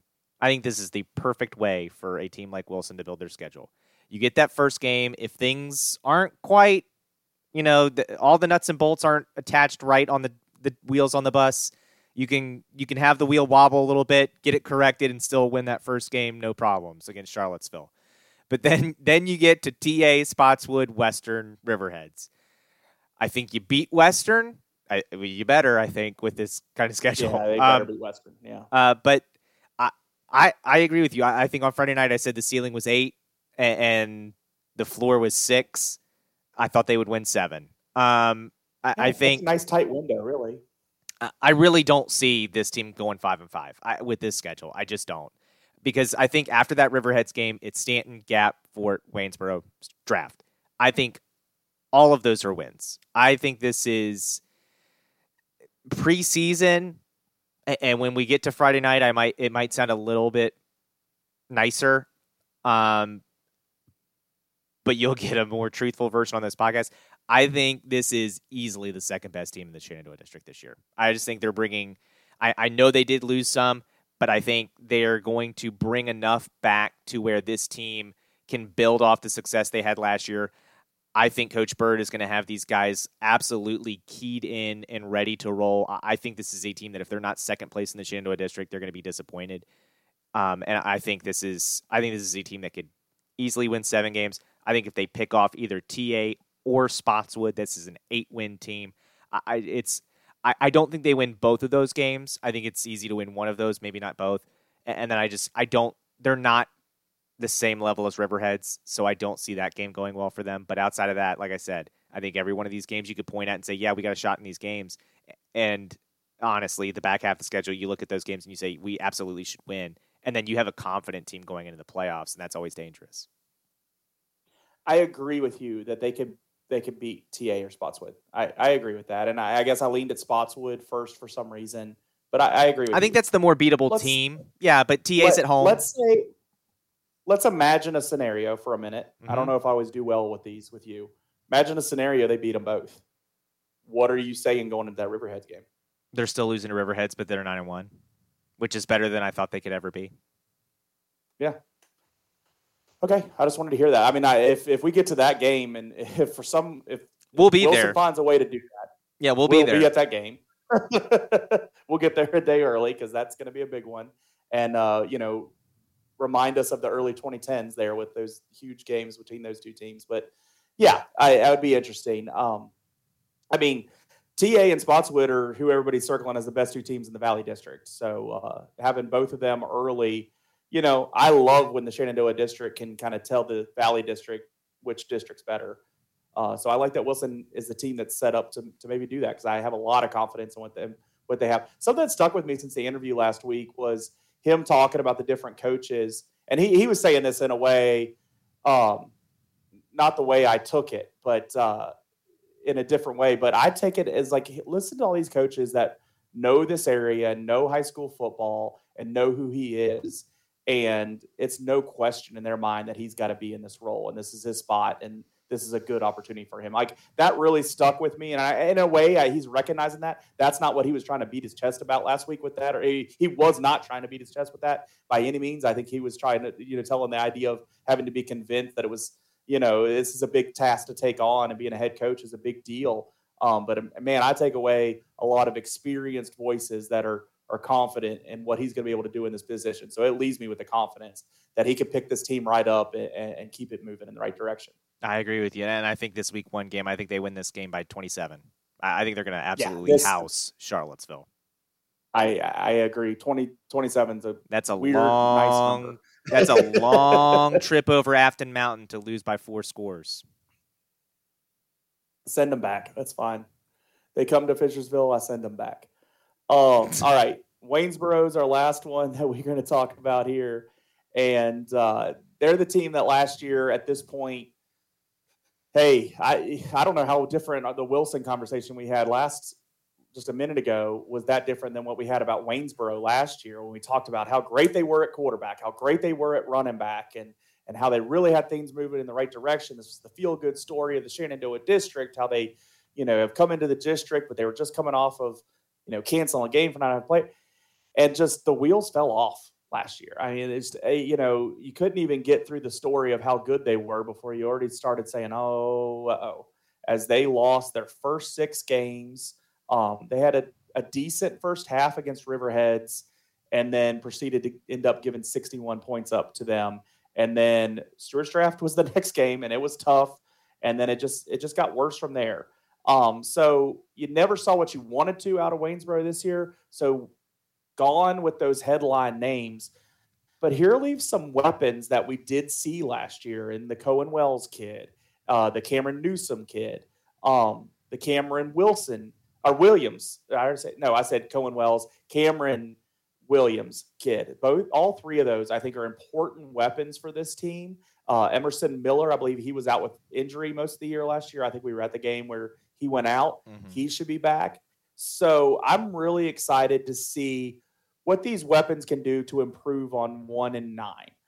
I'm not writing here of pick up where those guys left the expectations left off from last year. That's not the story I'm telling here. I'm saying let's rebuild from the ground back up yep. and, and, get back to a running game because last year they seemed to really explore that passing game because they had a good weapon at quarterback, but they they had the running back right there. I think they have enough running weapons this year that they can really sit in and and explore that running game in different ways and not just um, with one guy that might help them, and that might also open up that passing game. I, I heard sophomore Hayden Morris is expected to start there, so that'll be a young starter there, um, which was going to happen this year no matter who stepped in. So I'm I'm seeing I'm interested to see what they can do to build off one and nine. Can they find a couple wins in this um, schedule to something to build off? When you have a sophomore quarterback, when you have some other weapons that are juniors, I think that's an important thing that you want to do this year is, is take that step in the right direction to where maybe you are looking at a five and five season a year from now or something like that. So I think this is the transition year, and you just want to see it transitioning the right way. Yeah, I, I agree. And you know, one and nine last year, I would. we talked about this Friday night too. I think the ceiling I gave them was three, and that's the first three games of the year. Um, I just don't see a district win in this team's future this season. I think they lost a lot and, and last year, as we as you touched on, was not a great season. Um, I touched on it several times last season, and we don't need to go back and hash through that again. But I, I, just think if this team finds a win, it's in the first three weeks of the season with Alleghany, Monticello, or Broadway. Um, and I think it's unfortunate for a team that maybe needs to kind of figure out who these weapons are going to be they're going to have to figure it out early if they want to get a win. Because I think after that, you know, you're looking at TA. I don't think that's a win. I think Gap is a nightmare matchup for them. I think Fort, if Fort's not as good as we think, maybe, but I, I think Fort's going to be clicking wow. at that point in the season. Um, and I, I, think that's a loss for Waynesboro because I do think Fort's better, and I don't know if I can't say Waynesboro is better. Then you get to the back half where it's Draft, Wilson, Riverheads, Staunton. I don't think so. It's it's hard to say. It's hard to say Waynesboro is better than last year because you know how good we thought they were going to be last. Well, year. we knew Blake Jones uh, was supposed to be really good. He had a great junior season. We know Ryan Barber was an absolute monster. Ball. Like he had talent. Yeah, he Ryan Barber's an absolute beast in the backfield. He's gone. Where Waynesboro was weakest last season was the offensive line. Do I think that's better? I don't know. I, I don't know if it could be worse, but it's it needs if to be. Could have cloned Taylor Henderson on his way out the door. That would have helped him. Right, but but that's the thing, right? like there's a really good player on the line named Taylor Henderson, but everybody else around him just couldn't get it done. And now the good player leaves. Do I think this is better? Yeah, I don't know. It's going to have to be if they're going to find a. I think to find a win, they're going to have to be better than they were last year at the line, and I don't know if they are. I don't know if they're going to get that win. Rockbridge ain't on that schedule. I have I have strong hope they find a win in the first three, and I'd really like to see two or three, like you were saying. That, that yep. if you got to find those wins in those first three, do they get all three? I don't know. If they do, that might be a nice, a nice kind of signal that they get it. And um, but yeah, the rest of the schedule is pretty tough. So, um, yeah, this game though, again, Alleghany Highlands. I, I think Alleghany to say wins. anything about that team.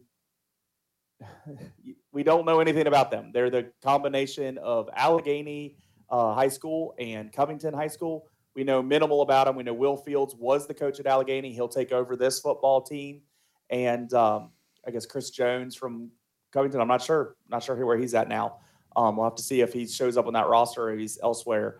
Um, so it'll be a new matchup. It'll be interesting to see.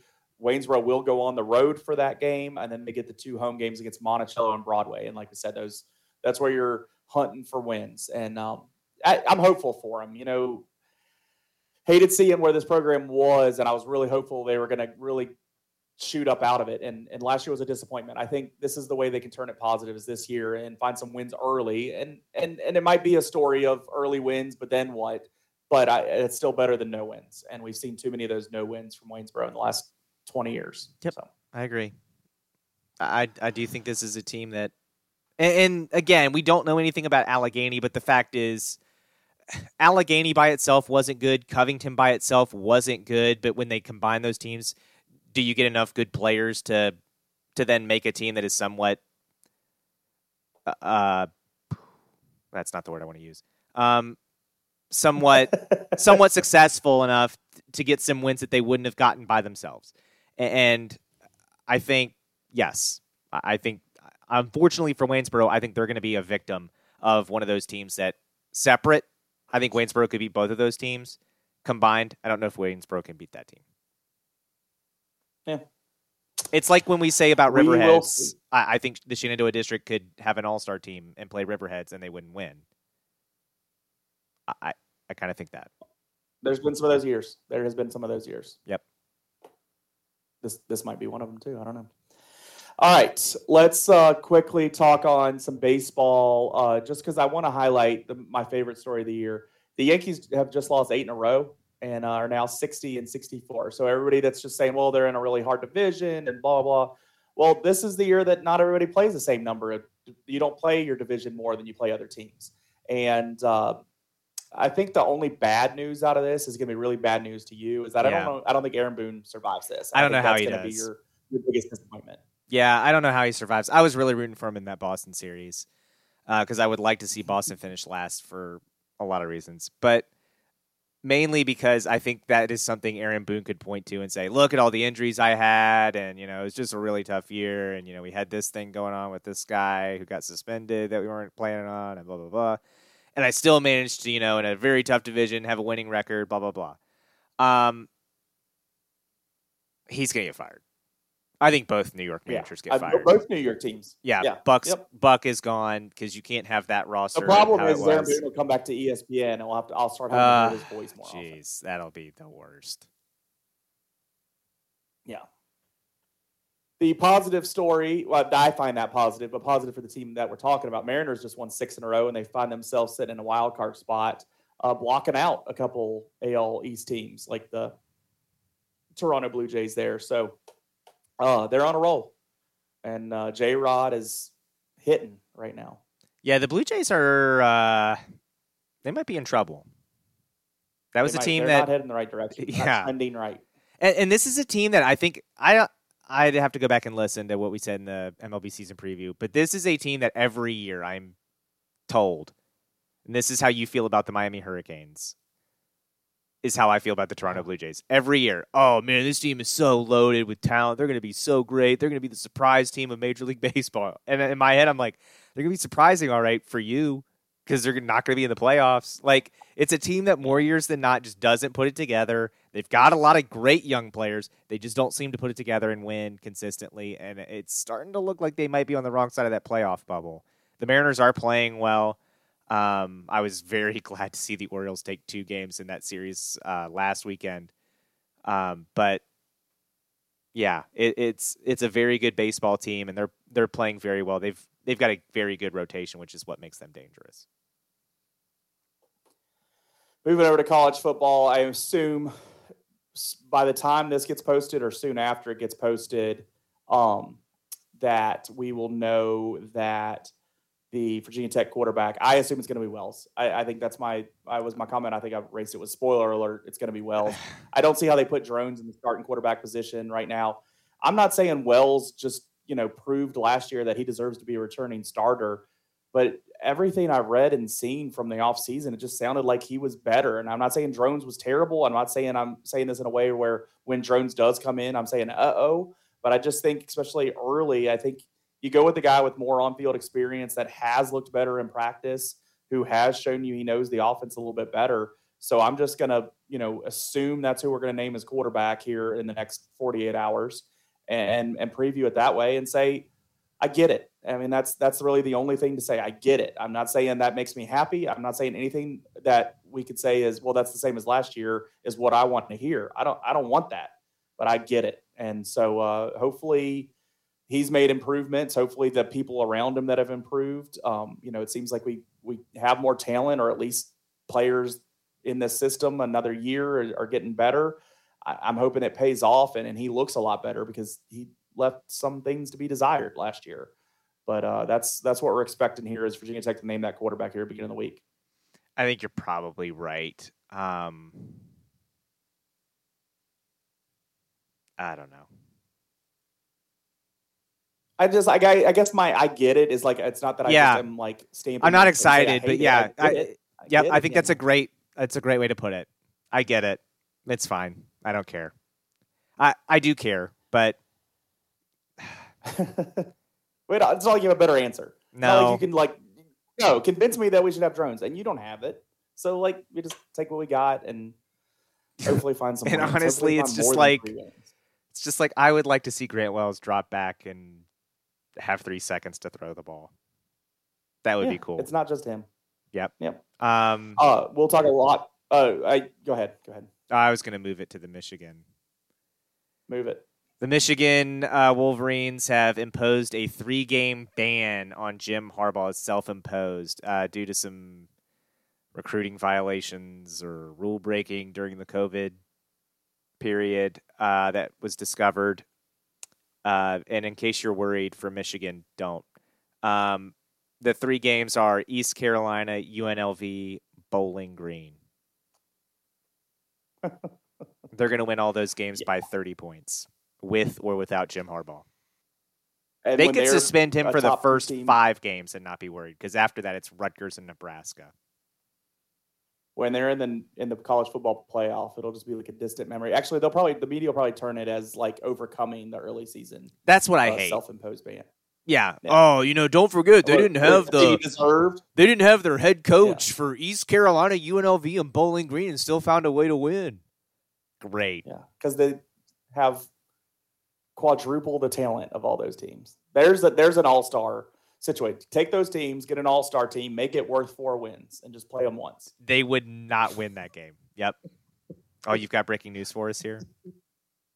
I got breaking news moving up to the NFL level. Uh, it's the only Oh. preseason story I even care to talk about right now. The uh, Commanders just took down the Ravens in preseason football, ending the years old streak of the Ravens. How how heartbroken are you, Joe, that the Ravens are no longer the kings of preseason? I say this every time we win. I hate it. I wish that streak would end so we'd stop talking about it because I could give a bleep Well, about had. it. It's over. Thank goodness. I'm so glad that kicker made that kick. I don't want that stupid thing. Having it's so dumb. It's the dumbest thing we talk about. I don't know. We don't talk about it. We've never mentioned it. Well, that's And true. I I'm saying we as in a it wasn't society. Ravens. It's the dumbest thing as we as a society talk about in the United States. Oh, the Ravens have Like I a said last week- 29 game straight games won in the preseason. When we beat the Eagles, I was like, "Damn it." Because when I left the place, we were losing, and then somehow we came back and won, and I was like, "Great." And then this one, we were winning most of the night, and I was like, "Damn it, we're gonna get 30 wins, and people are gonna be pooping themselves over this." And then Yeah, it just finally, it ended. obviously, it hasn't related to regular season Super Bowl wins by any means. Well, I mean, we have won a Super Bowl, but yeah, we've won two. in But that stretch, I don't know. in that stretch, I can't do math right now. I it's eleven thirty. I am not doing math. I didn't sign up for that. um, but yeah, it's over. Good. We can move on to things that actually matter and not play our starters during this thing.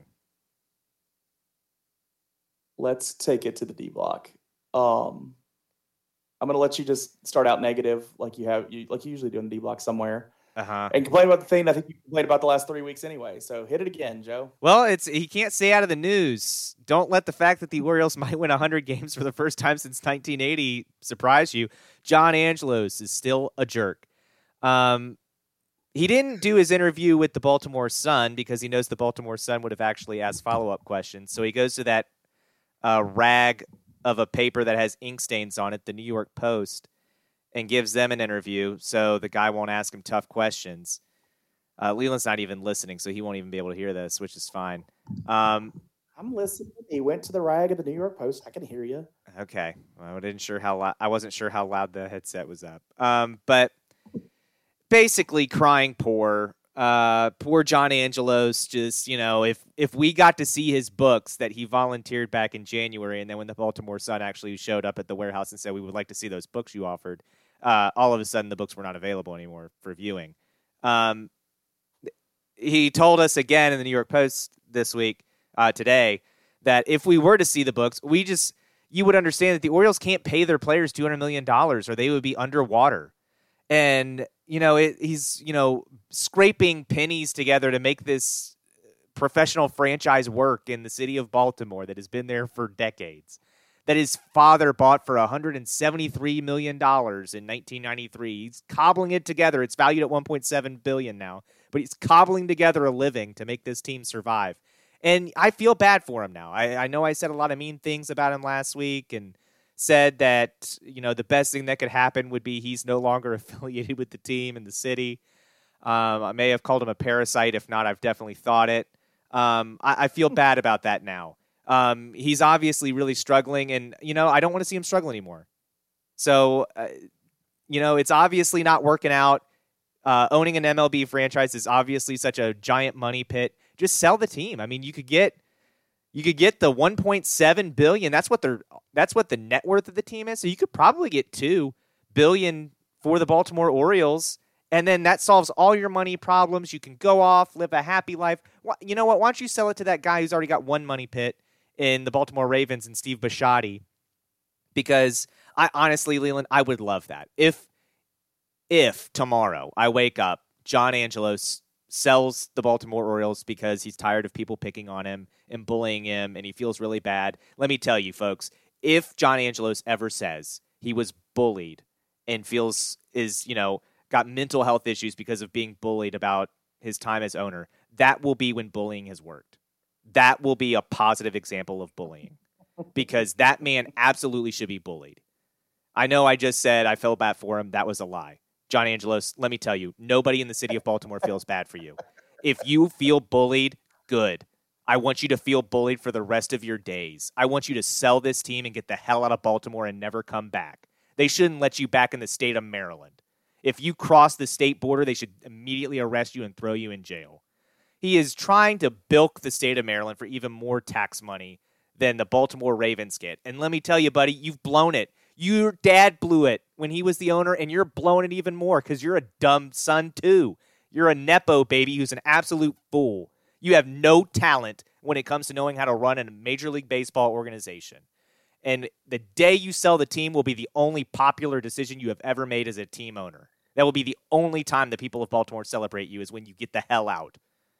He wants to build over parking lots for some great, you know, enterprise like they have in Atlanta or Texas and, you know, around the Cowboys and the Rangers Park of all these businesses and bars because it would make him money. Then he could talk about how he couldn't afford the team because I got to run all these businesses. How could I afford to pay my players? I'm going to have to raise prices in the stadium if I have to pay my players $200 million. Well, by all means, don't do what the Atlanta Braves did and sign them while they're cheaper. Don't sign them to long term deals now. Just wait till their contracts run out and then sit there and go, well, I can't pay him half a billion dollars. I, I guess they're going to be free agents. So I got news, Baltimore fans, and this is why, like, I feel bad for Mike Elias. He's in a no-win situation. You don't want to blow up the team because you want to keep some semblance of a competitive roster. So you don't want to blow up the farm system but you're never going to win a World Series that way. As much success as the Tampa Bay Rays have, they have never won a World Series. And I don't know if they will until they start actually upping the payroll a little bit and getting the occasional big big salary player to go with those young guys. Um, and that's going to be the Baltimore Orioles. Or go after it when you have your shot. Yeah, like that's going to be the Baltimore Orioles. You got to go after it, and that's why, like during this Adley, Gunnar, Westburg, Grayson core, like go for it. If that means we got to trade some players that are further down the prospect pipeline, then trade them. I, you need to go for it now. I don't want to hear about what what are we going to do in 10 years. I'll worry about 10 years in 10 years.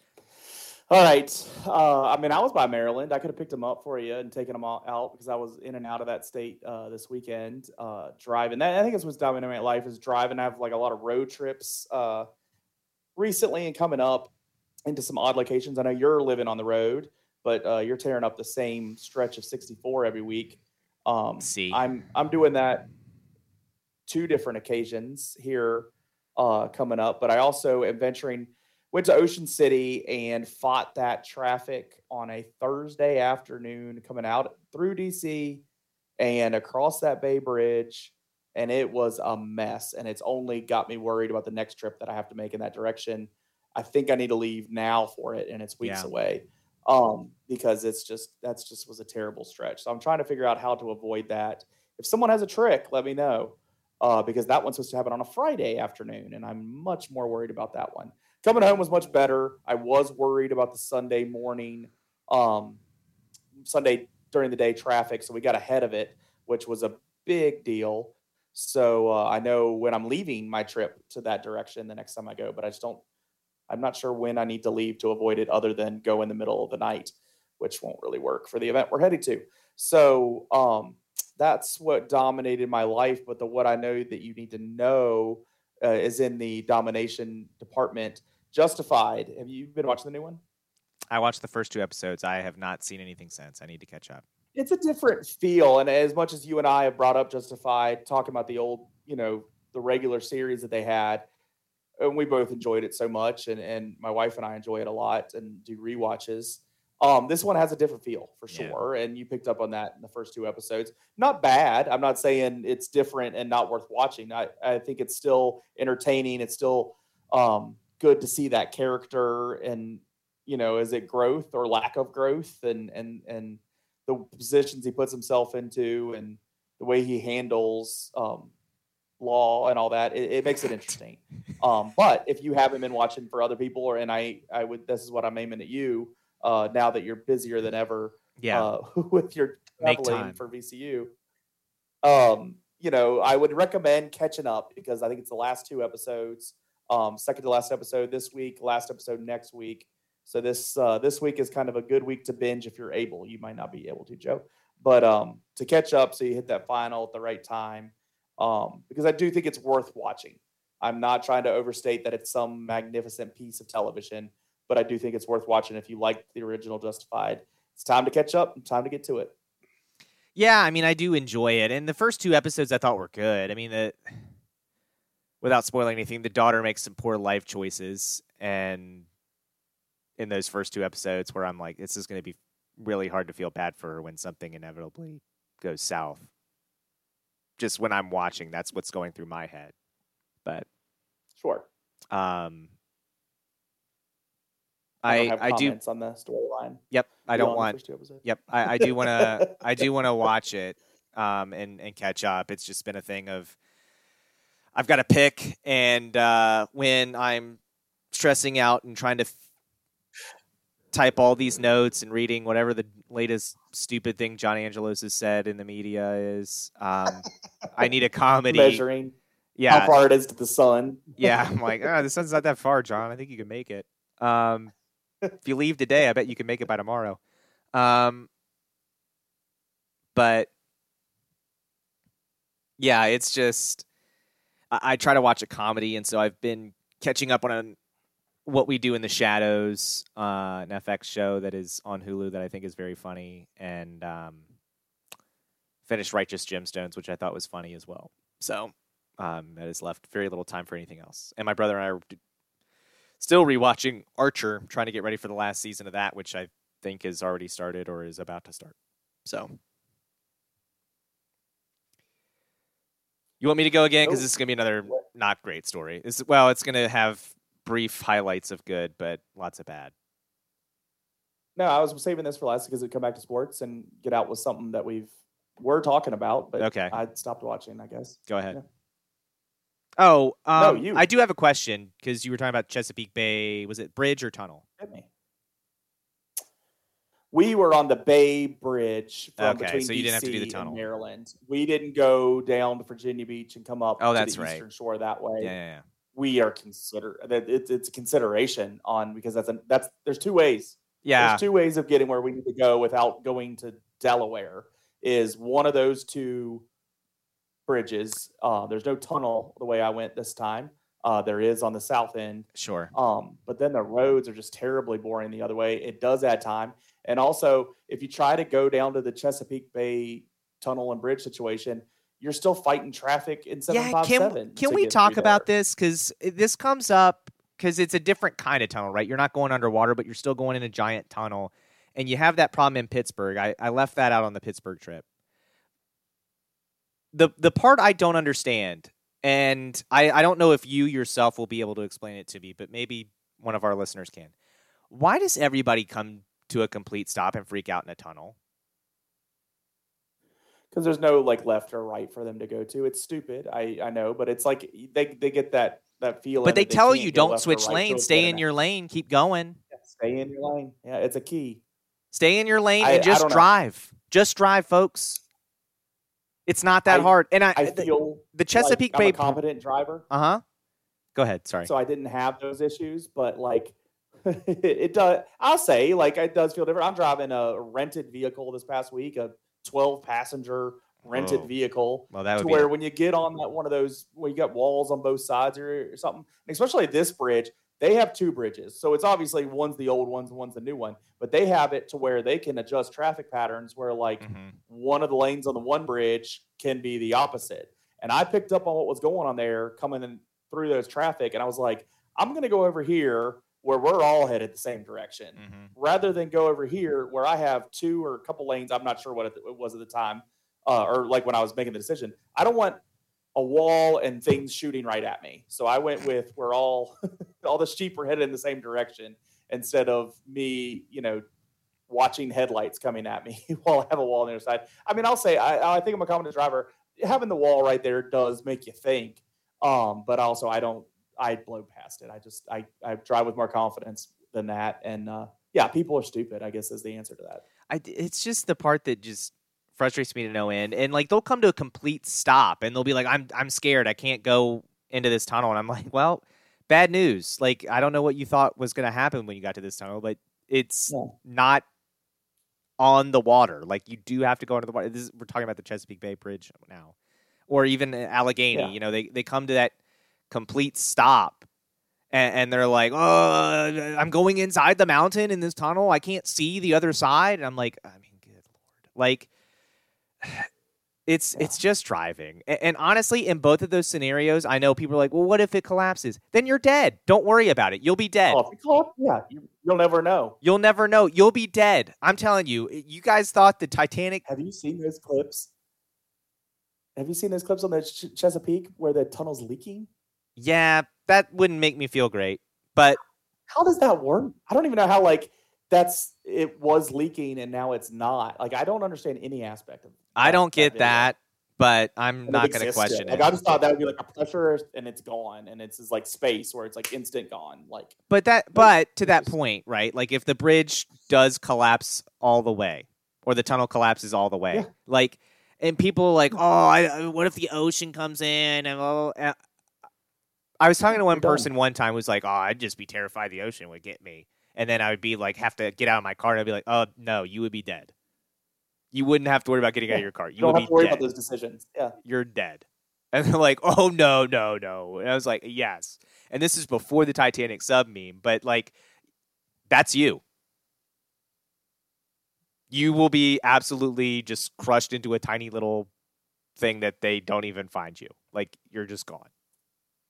End of story. Yeah. So don't worry about it. Like, just, and honestly, drive, drive.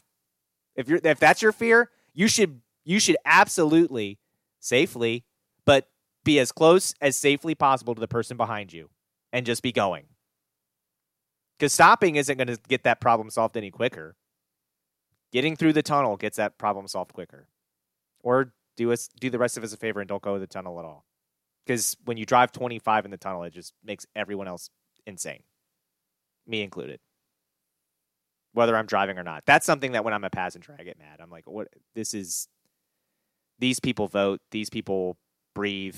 I don't know how they made it this far. Like, just the worst. Yeah. And I get I'm the so walls. rarely a passenger. You saying the walls, I get because there are times like eh, when I went to Northern Virginia and I was they're doing the construction and it's like no shoulder on either side, and I do get it. Like, Yeah. I even feel myself like tuck my arms in like that's gonna make me smaller. Um, but I mean, and I'm a big guy, so. but I also am like, okay, I just gotta get through this. Like, I don't freak out and stop and no, yeah, be the person who holds up traffic. So yeah, yeah, I might bring it back down to 80 or something. You know. right. You know. but let's talk about the sports right. thing. The Women's Let's World. Cup final happened at 5 a.m. on Sunday, and if you missed it, uh, Spain ended up awake. Spain ended up beating England one nothing, um, which is Spain's first Women's World Cup title ever. the player who scored the winning goal, Olga Carmona, uh, only goal of the match, learns shortly after the match is over that her dad passed away before the match.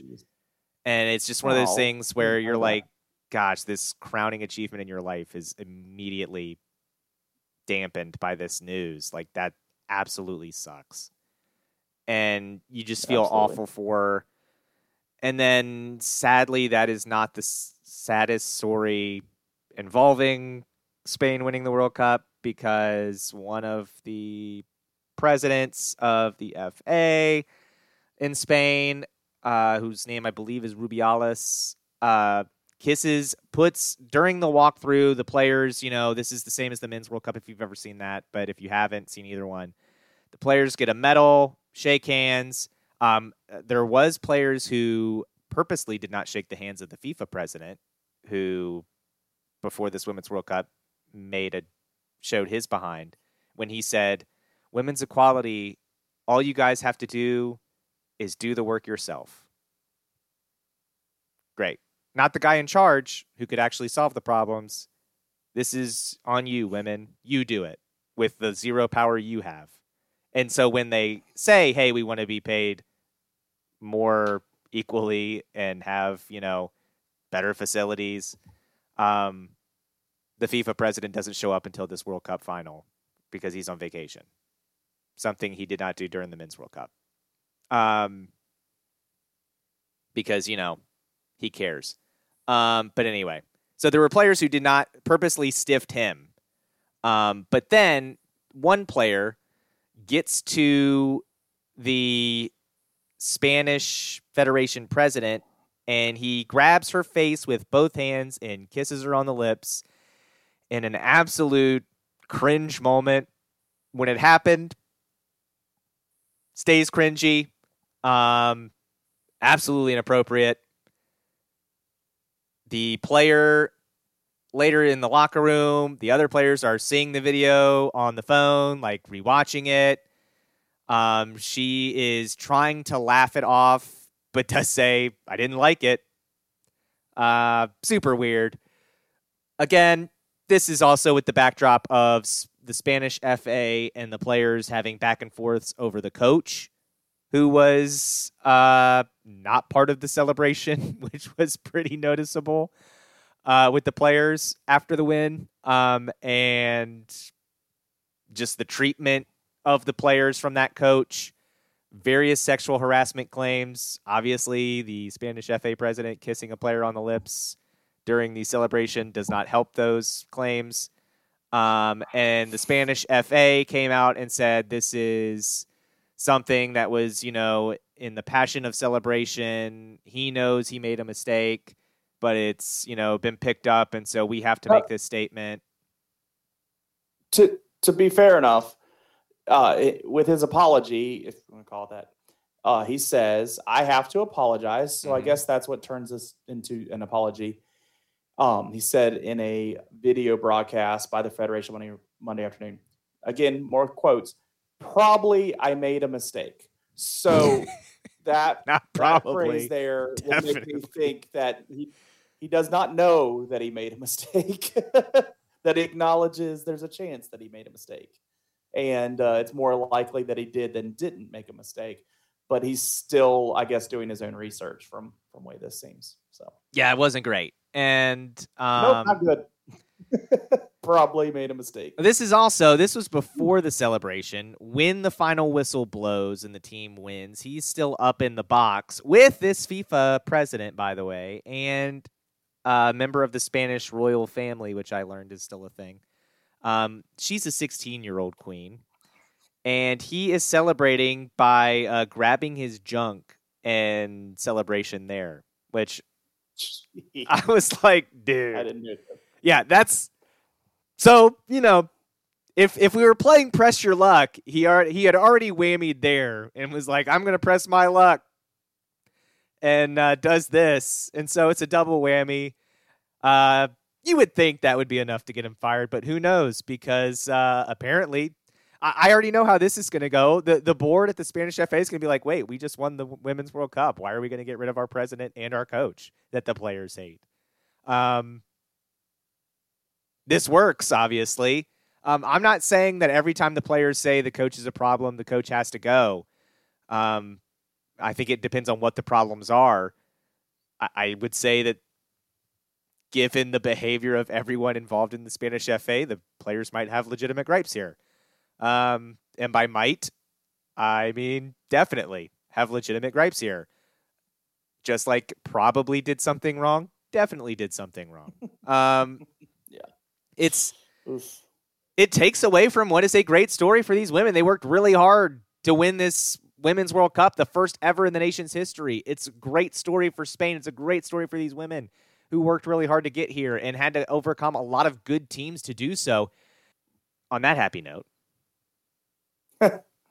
make sure you subscribe on Podbean, Google Podcasts, Spotify, so you don't miss another episode. We'll be talking about week one of the high school football season, the recap. We'll actually be able to talk about what actually happened next week in some of these games. Uh, I know high school volleyball is going to be starting soon too, um, so we'll be recapping that some more. Um, and we will be talking about the high school sports that you, the Augusta County sports fan, cares about, as well as I suppose we'll be able to do a college football preview too. Um, We will. hopefully, we'll know who the starter is. We will by then. But we'll bring on a guest that definitely will have stuff to say about it either way. So it'll be good. Man, I'm not feeling good about that. But um, I Hey, we only have to improve on three wins. but you know, I know I said looking at their And schedule. schedule. No, and I look at that schedule, and that's the first the first thing that pops in my head is eight wins, and then I'm like, wait, maybe six. Yeah, We aren't we. Yeah. I hope for a bowl game. I'm really hoping for a bowl game. I'll say more about that next week. Yeah. And JMU plays, so you know, whatever. Um, we'll do them too. They play UVA soon. Um, but again, Spotify, Google Podcasts, Podbean, Apple Podcasts. That's the one. I haven't had an Apple thing for a while. Yeah, most of you do. Apple Podcasts, we're on there too. Um, tell your friends and subscribe so you don't miss another episode of the Yak Sports Podcast. For Leland McRae, I'm Joe Deck. Thanks for listening, and we'll talk to you again next week. Unless you're John Angelos, in which case, lose this podcast. You've been listening to Yak Sports, your Augusta County sports podcast.